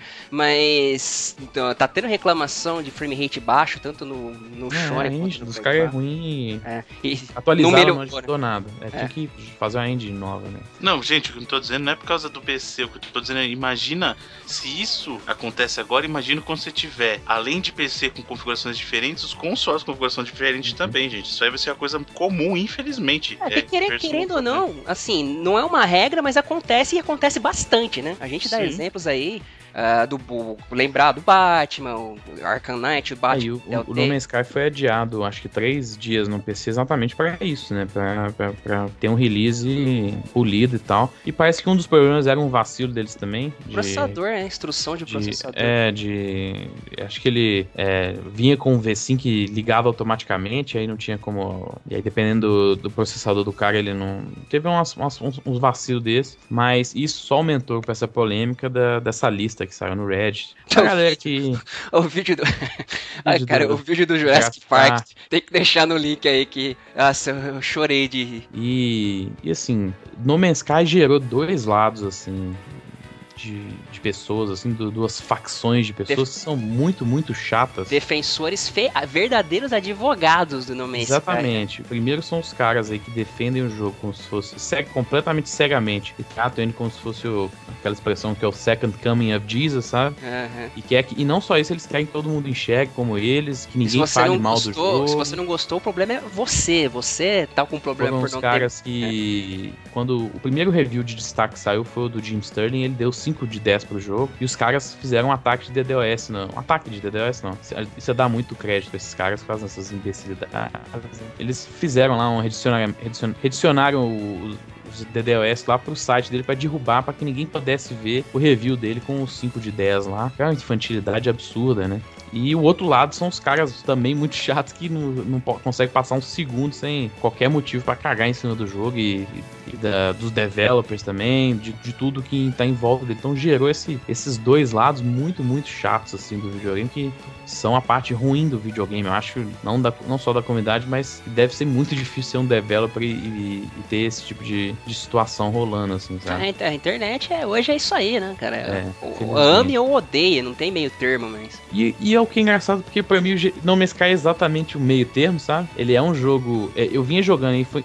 Eu não sei se foi feriado, acho que foi feriado só aqui em Minas ou só em Belo Horizonte, na segunda-feira. E aí eu quis dar uma peguei domingo e segunda ali para dar uma, uma, cortada no backlog, então tava jogando, eu já vinha jogando Overwatch, né? Então, jogo multiplayer, parada mais é, tensa assim, né? Um jogo de resposta rápida. Aí passei a jogar o Doom, que, pô, é um, é um gameplay completamente acelerado ali, e o Dark Souls 3 também, jogo também bem tenso e tal, que são três jogos que você tem que, você tem que ficar bem atento ao que você tá fazendo e tal. E aí, eu cheguei, acho que em casa quarta-feira, eu queria jogar mas, algum, algum jogo, mas tava meio cansado, não tava querendo jogar esses jogos, eu liguei Peguei o No Man's Sky ali, joguei umas duas horas, uma parada bem relaxante mesmo, sabe? Mas é o que, é o que ele tinha para me oferecer. Ele não tem muito mais que isso para oferecer, não, no momento, no jeito que ele tá hoje, sabe? Ele é um jogo que. Ele é um meio termo. Concordo ali com a média que ficou mais ou menos do 7 ali nos reviews. É, 6, 7, ele é uma parada que é meio isso mesmo. Ele tem muitos feitos impressionantes do lado técnico, mas é, ele falta muito conteúdo, assim, questão de profundidade de conteúdo, que é o que eu tinha falado no,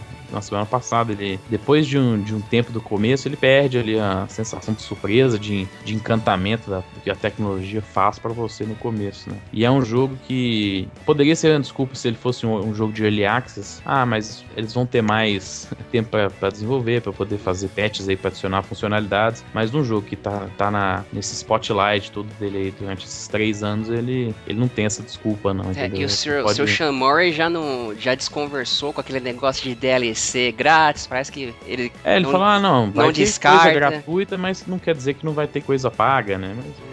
Cara, o, Cham, o Chamor, ele, ele, ele, tá, ele tá com, a conversa meio errada, né? Vamos, vamos combinar? É, sim, eu acho que eu acho que essa situação toda tem vários culpados. Assim, sim. a developer é muito culpada. É, é você viu que ele comentou, Felipe, só rapidamente, daquele hum. lance do que várias pessoas, você vê os reviews do Steam, um monte de gente teve problema.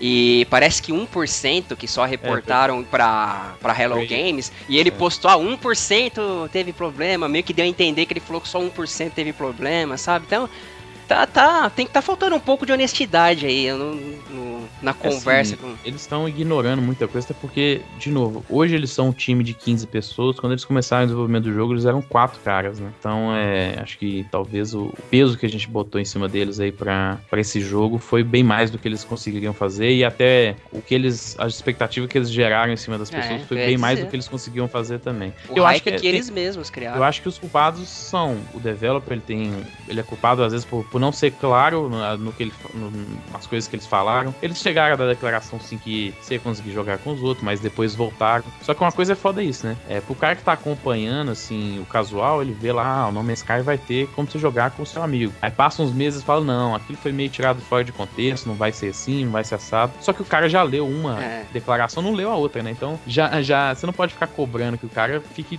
é, o tempo todo vendo se você desmentiu o que você falou ou não antes, né? Não teve e um aí... lance das lojas até mudarem a. a, não, não, mas isso foi, isso foi. Isso foi erro de impressão mesmo. É porque aquilo vem em qualquer jogo que tenha algum tipo de funcionalidade online, né? Hum. Não é só multiplayer, porque o No Man's Sky você pode mandar lá pra é, botar suas, suas descobertas no, no, sistema deles lá online, né? Por exemplo, o, o Until Dawn lá, que é um jogo da, da Sonic, ele não tem esse tipo de online, é, não tem nenhum tipo de multiplayer, mas ele tem lá a parada que compara as suas decisões com a das outras pessoas também, e ele também vem esse símbolo do online, entendeu? É uma parada da PEG, que sempre que tem uma parada online, ele bota, e ele, o, a parada do adesivo, ele veio para consertar a, indicação, a classificação indicativa, não a parada do online ou não. Tanto que, segundo é, a galera que tá imprimindo lá as novas capas, ela, ela vai vir com o negócio do online de novo e com o PEG certo. Por isso, isso foi outro tipo de confusão, que aí, de novo, na internet vira outra parada, né? E aí a, a, adiciona para esse problema que o, de expectativa de, de declarações não, não esclarecidas que eles acabaram dando. Mas não só eles, eu acho que são culpados, a, a publisher em si é culpada. Se bem que a Sony não é bem a publisher, porque a Hello Games está publicando o jogo, se você for no sentido certinho da palavra, a Hello Games publica o jogo digital e tal, mas a Sony entrou por trás no jogo com marketing pesadíssimo, né? E3, o caramba. É, é a publisher da, da, da, versão física do jogo. Ela é culpada também, bastante culpada nisso. Eu acho que o público é um pouco culpado por gerar em cima do jogo expectativas de que não existiam também. É, além da, da, coisas que a Hello Games tinha mencionado que não estão no jogo, pessoas reclamando de coisas que nunca foram mencionadas e que elas achavam que estavam no jogo porque geraram as próprias expectativas em cima disso. E eu acho que um dos maiores culpados no fim das contas acabou sendo a mídia, porque toda vez que você tinha um, qualquer coisa de No Man's Sky era matérias e matérias e nego falando, falando, falando e. Ameaça de morte, escambau. E, é, e a mídia, a mídia botou ele num destaque, sempre num pedestal gigantesco aí, que muito pro, pro ganho dela também, porque é um. Eu postei lá na semana passada, ou retrasada, acho no Twitter, que os últimos 20 vídeos que a GameSpot tinha publicado lá no canal dela do YouTube, acho que 14 ou 15 eram de No Man's Sky, sabe? Então, é, eles querem que todo mundo realmente fique deslumbrado, para quando depois a parada seja decepcionante, é, os tubarões venham atrás do sangue, né? E aí continua o clique em cima do conteúdo da parada e não acaba nunca. Então, acho que a mídia também é muito culpada em cima dessa, dessa hype exacerbada gerada nele aí. E é um jogo para mim, assim, eu não, eu não considero que foi uma decepção, porque eu já vim entendendo mais ou menos o que, que ele ia ser, mas é um jogo realmente que não tem. É, ele é muito vasto, mas pouco profundo, sabe? E concordo aí com a, essas médias aí, mais ou menos, da nota 7 aí, porque ele é muito bom para alguns momentos, mas não é um jogo que Cara, eu achei que eu ia, é, Uma coisa que eu achei que, que eu ia ficar, mas não aconteceu, que eu ia ficar louco para chegar no centro do universo logo, por exemplo, mas isso durou lá os, os dois primeiros dias e depois o gameplay dele é, não era uma parada que eu conseguia ficar jogando horas e horas e horas mais, entendeu? E é assim que você consegue chegar no centro do universo, tem que jogar bastante, então foi uma parada que eu fiquei longe um tempo, aí quando eu voltei eu tive um tempo muito bom, mas aí também passou umas duas horas, já não tava mais afim de jogar aquilo, então ele é, ele é interessante para essas pequenas medidas de tempo e, e, tipo assim, o jogo tem sido um sucesso de venda, né? Apesar da, dessa recepção, não é exatamente negativa, mas bem divisiva, né? Tem, como eu falei, tem a galera amando, tem a galera odiando. E, mas ele é um jogo que conseguiu algum sucesso, então tomara que isso signifique que eles é, vão dar suporte pro jogo e melhorar de alguma forma. Mas eu acho que eles têm que ser criticados assim, né, pelo jeito que eles lançaram. E se eu tivesse que dar uma indicação, acho que se você tá na dúvida, eu não recomendaria você pegar agora, não. Recomendaria você esperar mais, ver quais tipos de updates que eles vão adicionar é, em cima do jogo. É, porque pra galera que tá em dúvida, é muito provável que você vai se sentir de alguma forma decepcionado ou não vai sentir que o jogo atingiu o potencial que ele tinha. Entende? Então, às vezes, se você esperar um pouco, às vezes o preço, o preço abaixa, vai ter mais conteúdo dentro dele, então seja mais interessante. Mas essa semana eu joguei além dele esses, esses três jogos que eu falei, mas assim, nada muito para comentar, não acho mais para cimentar essa a minha ideia em cima de No Man's Sky e aproveitar para comentar realmente essa situação aí que eu acho que a, a Hello Games tem que ser daqui para frente, se você quer estabelecer uma comunidade também, você tem que ser muito transparente em cima do seu jogo, né? Então, é, que ela lide melhor aí também com esse, com esse tipo de declarações aí. Muito bem, senhores. Então, com isso, concluímos o nosso programa da semana. Muito obrigado a todos vocês que nos acompanharam. Nós temos o nosso site que é onde fica hospedado esse, esse podcast, que é o Reloading, então é www.reloading.com.br. Nós temos a nossa página no Facebook, que é facebook.com/reloadingbr. Lá você pode curtir e compartilhar as nossas postagens e compartilhando e curtindo nossas postagens, você concorre, vocês concorrem aos jogos que nossos amigos gamers também compartilham. E essa semana temos o que, senhor, senhor Felipe? Não, aliás, senhor Felipe, não, senhor Edu. Senhor, senhor joguinhos é o senhor Edu. A gente tem o Gears 3 e o Gears Judgment. Muito um bem. pro Facebook e um pro Twitter. Muito bem, então sorteemos agora? Por favor. Mas então, primeiro para o Facebook, atenção, senhor Edu. Muito bem, vejamos o número do ganhador. Será o número 11? 11 tá fácil, né? 11 é um número pertinho aqui, um atrás do outro, igual o narrador de bingo fala.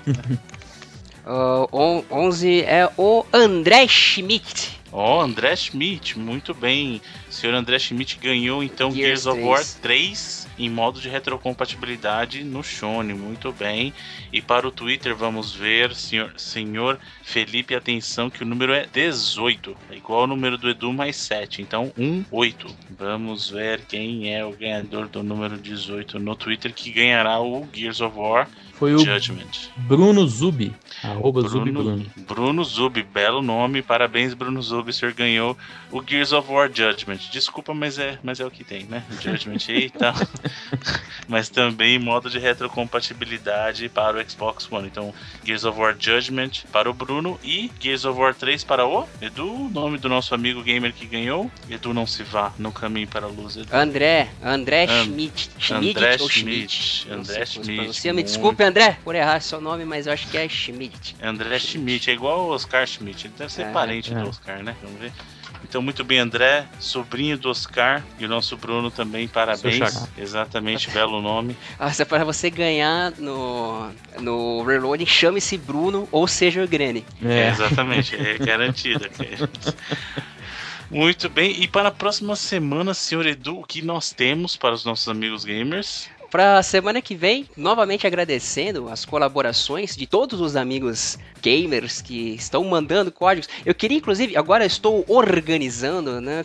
Eu não achava que tanta gente ia contribuir conosco. Primeiramente, muito obrigado a todo mundo que nos manda joguinhos para colaborar com essa festa bonita que a gente acaba fazendo semanalmente. E como eu disse, estou organizando agora, tá tudo mais bonitinho. Eu queria pedir para os amigos que entraram em contato comigo, que eu ainda não mencionei no programa, por favor, me lembre na respectiva rede social ou aonde a gente se comunicou para eu ter certeza de que a gente vai fazer a sua parte aí rolar no programa certinho. Novamente agradecendo a todos, me perdoe porque acabou chegando tanta coisa que eu meio que perdi a noção, mas agora já tá tudo organizadinho. E essa semana a gente temos dobradinha de Tomb Raider pro Steam, o Tomb Raider 2013, uma cópia fornecida pelo amigo Bruno Alves, muito obrigado que ele mandou lá pelo Twitter, e a outra pelo um dos vencedores também, o Henrique Munhoz, que mandou alguns algumas ah, algumas keys para sortearmos também. Então vai ser um Tomb Raider para o Facebook e um Tomb Raider para o Twitter. E Muito galera, bem. brigadão para todos e entrem em contato comigo aí. E eu sou brother, eu falo com todo mundo. Daqui não tem, aqui não tem estrelismo. É, lembrando que é a versão do PC, Isso. certo? Então Tomb Raider PC, Steam, chave do Steam um para o Facebook e outro para o Twitter. Então já sabe, é só você chegar lá no nosso post, curtir e compartilhar de modo público para que nós possamos ver que você compartilhou, óbvio. E no Twitter é só você dar aquele RT maroto que você já está, já está participando. Tá difícil hoje, o sono tá comendo solto aqui. Aproveita, dá o like, dá aquela curtida, Exatamente. segue lá no Aliás, você deve, se você não segue a gente no Twitter, você deve seguir, porque é um dos melhores canais de informação até antes de você receber informação por outros meios, fica a dica aí. Felipe Mesquita é o cara que. contatos, o cara tem informação. O cara consegue a, a, coisa na hora aí, então siga lá o Twitter que você só tem a ganhar. Exato. É, e é, nosso... é, inclusive esses trailers todos que a gente comentou aí durante o programa, eles sempre, se você quiser achar às vezes pelo Twitter, eles vão estar sempre no nosso perfil também, que sai um trailer, a gente compartilha lá direto pro link, sem, sem outras páginas aí. Os caras têm que, têm que entrar no site do cara para poder ver o trailer. A gente já mete logo o link do YouTube, a imagem que for de anúncio, é, link link do que for direto é. pra Jogo sem limpo. intermédios, isso aí. Exatamente. Aqui é transparência, meu irmão. Pois é, e o nosso Twitter é twitter.com barra reloadingbr, então arroba reloadingbr, reloading é R-E-L-O-A-D-I-N-G-B-R. Além disso, você pode nos adicionar no seu agregador de podcast de preferência, ou então no iTunes, basta você procurar por Reloading e você nos encontrará. E temos uma notícia bacana: BGS está aí, 1 de setembro, e toda a equipe do Reloading estará por lá. Então, o senhor Edu, o senhor Felipe e eu estaremos lá. É, o senhor Felipe um pouco menos, o senhor Edu, não sei como é que tá a agenda, mas nós estaremos lá a partir do dia 1, provavelmente um ou dois dias ali, e vocês podem nos encontrar venham nos procurar. Eu provavelmente, é provavelmente você me, eu sou um cara que é muito fácil de achar porque eu vou estar na Sony ou na Microsoft. Eu sou um cara bem, bem besta que fica entre os dois ali, né? Tipo, não, não, não, de vez em quando eu dou uma voltinha em um outro lugar ou outro, mas geralmente é fácil de me encontrar por ali. Provavelmente nós três estaremos juntos batendo um papo. Então, se você quiser trocar uma ideia com a gente, é, xingar, xingar, mas com respeito, né? Chega, xingar é. respeito. Chega, não chega na voadora, por favor. Isso, a gente já tá, já tá com pode, idade aí. Exatamente. Falou assim, ó, você é trouxa. Beleza, justo. Mas chega, chega na, na, na, na, na calma. Não precisa, não precisa ser muito agressivo, mas vem, a gente tem o maior prazer de trocar uma ideia com todo mundo. É muito legal para poder encontrar os amigos gamers por lá. E a BGS é uma grande celebração disso. Então, fique esperto já. Semana que vem já não, sem essa semana outra. outra. Duas semanas, isso. Daqui a é. duas semanas já, a partir do dia primeiro. Senhor Felipe, o senhor vai estar dia 1 e dia 2, é isso? Isso. Exatamente. Senhor Edu. Quinta e sexta. Eu, quinta e sexta eu também tô por lá. Talvez quinta. sábado também. Olha Não aí. sei ainda, mas. Sexta e talvez sábado. Eu, muito provável que seja quinta, sexta, sábado e domingo. E então, senhores, estaremos. Geralmente eu estou na parte da tarde. Então, estejam lá conosco. Vai ser muito bacana trocar uma ideia com vocês. Pode vir sem medo também. A gente, a gente tem, só tem cara feia, mas a gente não morde, não. A gente só tem cara de cachorro só. Certo? E como todas. Ah, aliás, eu, né, a, gente, a, a, gente, tem que botar uns pratos limpos, senhor Bruno Carvalho. A gente fala tanto de transparência. Exatamente. Temos duas promessas a cumprir. A primeira é que as pessoas querem me ver sofrendo jogando Gold Simulator. E a segunda é que eu não joguei ainda. Tá vendo? Eu, eu sou um cara que eu guardo a experiência primeira para compartilhar com os meus amigos gamers. Então eu tô devendo Gold Simulator, meu primeiro contato com Gold Simulator e o meu primeiro contato com a demo do Resident 7. Que eu nem sei se vai rodar mais também. Pode ser que tenha desabilitado já. também não sei. Mas ó, então vamos combinar o seguinte: sábado, dia 28 de agosto, hoje estamos combinando combinando já agora. Então, sem ser o sábado de publicação desse cast, o próximo, dia 28 de agosto. Não, 28 às... é domingo. 27. É? 27, desculpa, gente. Eu sou assim mesmo. 27. Ah, tá então, tranquilo. Dia 27 de agosto, sábado, 27 de agosto, a partir das 22 horas, fica antenado no nosso Twitter lá, o arroba reloadingbr, então twitter.com.br reloadingbr, que nós começaremos a transmitir a minha primeira experiência com Gold Simulator e os senhores Edu e Felipe estarão comigo ali no chat. Vocês uhum. poderão ver o meu martírio E eles tirando barato da minha cara. E agora vai. E agora vai. É, e aí é. o Resident a gente marca pra uma, pra uma semana mais pra frente. Aí. Ah, Bruno, só deixar hum. um comentário também. Uh, eu não me lembro se eu, se eu cheguei a avisar sobre o vídeo lá do Street Fighter.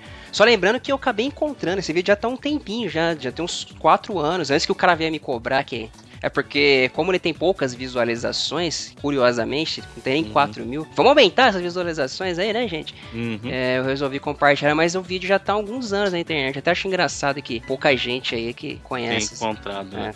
Muito bem, e como toda semana, nós terminamos o nosso programa com a escolha de musiquinhas do mundo dos videogames, dos joguinhos, de um dos nossos integrantes essa semana é o senhor Felipe Mesquita. Senhor Felipe Mesquita de Alcântara, Albuquerque, Bibiano, de Souza. Ah, sou.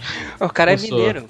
Não sou da, da família real, não. Mas, acho que para comemorar o adiamento, bem esquisito, né? Mas de Final Fantasy XV. É, saiu lá semana passada a EPzinha da Florence and the Machine. Ah, tem no Spotify Game lá, inclusive. Que, exatamente, tem lá no Spotify Game. É, eu já acho que escolhi aqui uma vez aqui a versão dela lá do Stand By Me. Mas essa semana eu vou escolher a World of Wonder, que saiu inclusive junto com um trailer lá semana passada, bem bonito também. Que é uma música bem atmosférica, assim, bem bacana. Muito bem, muito obrigado, senhores, e até a próxima semana. Até lá! Valeu!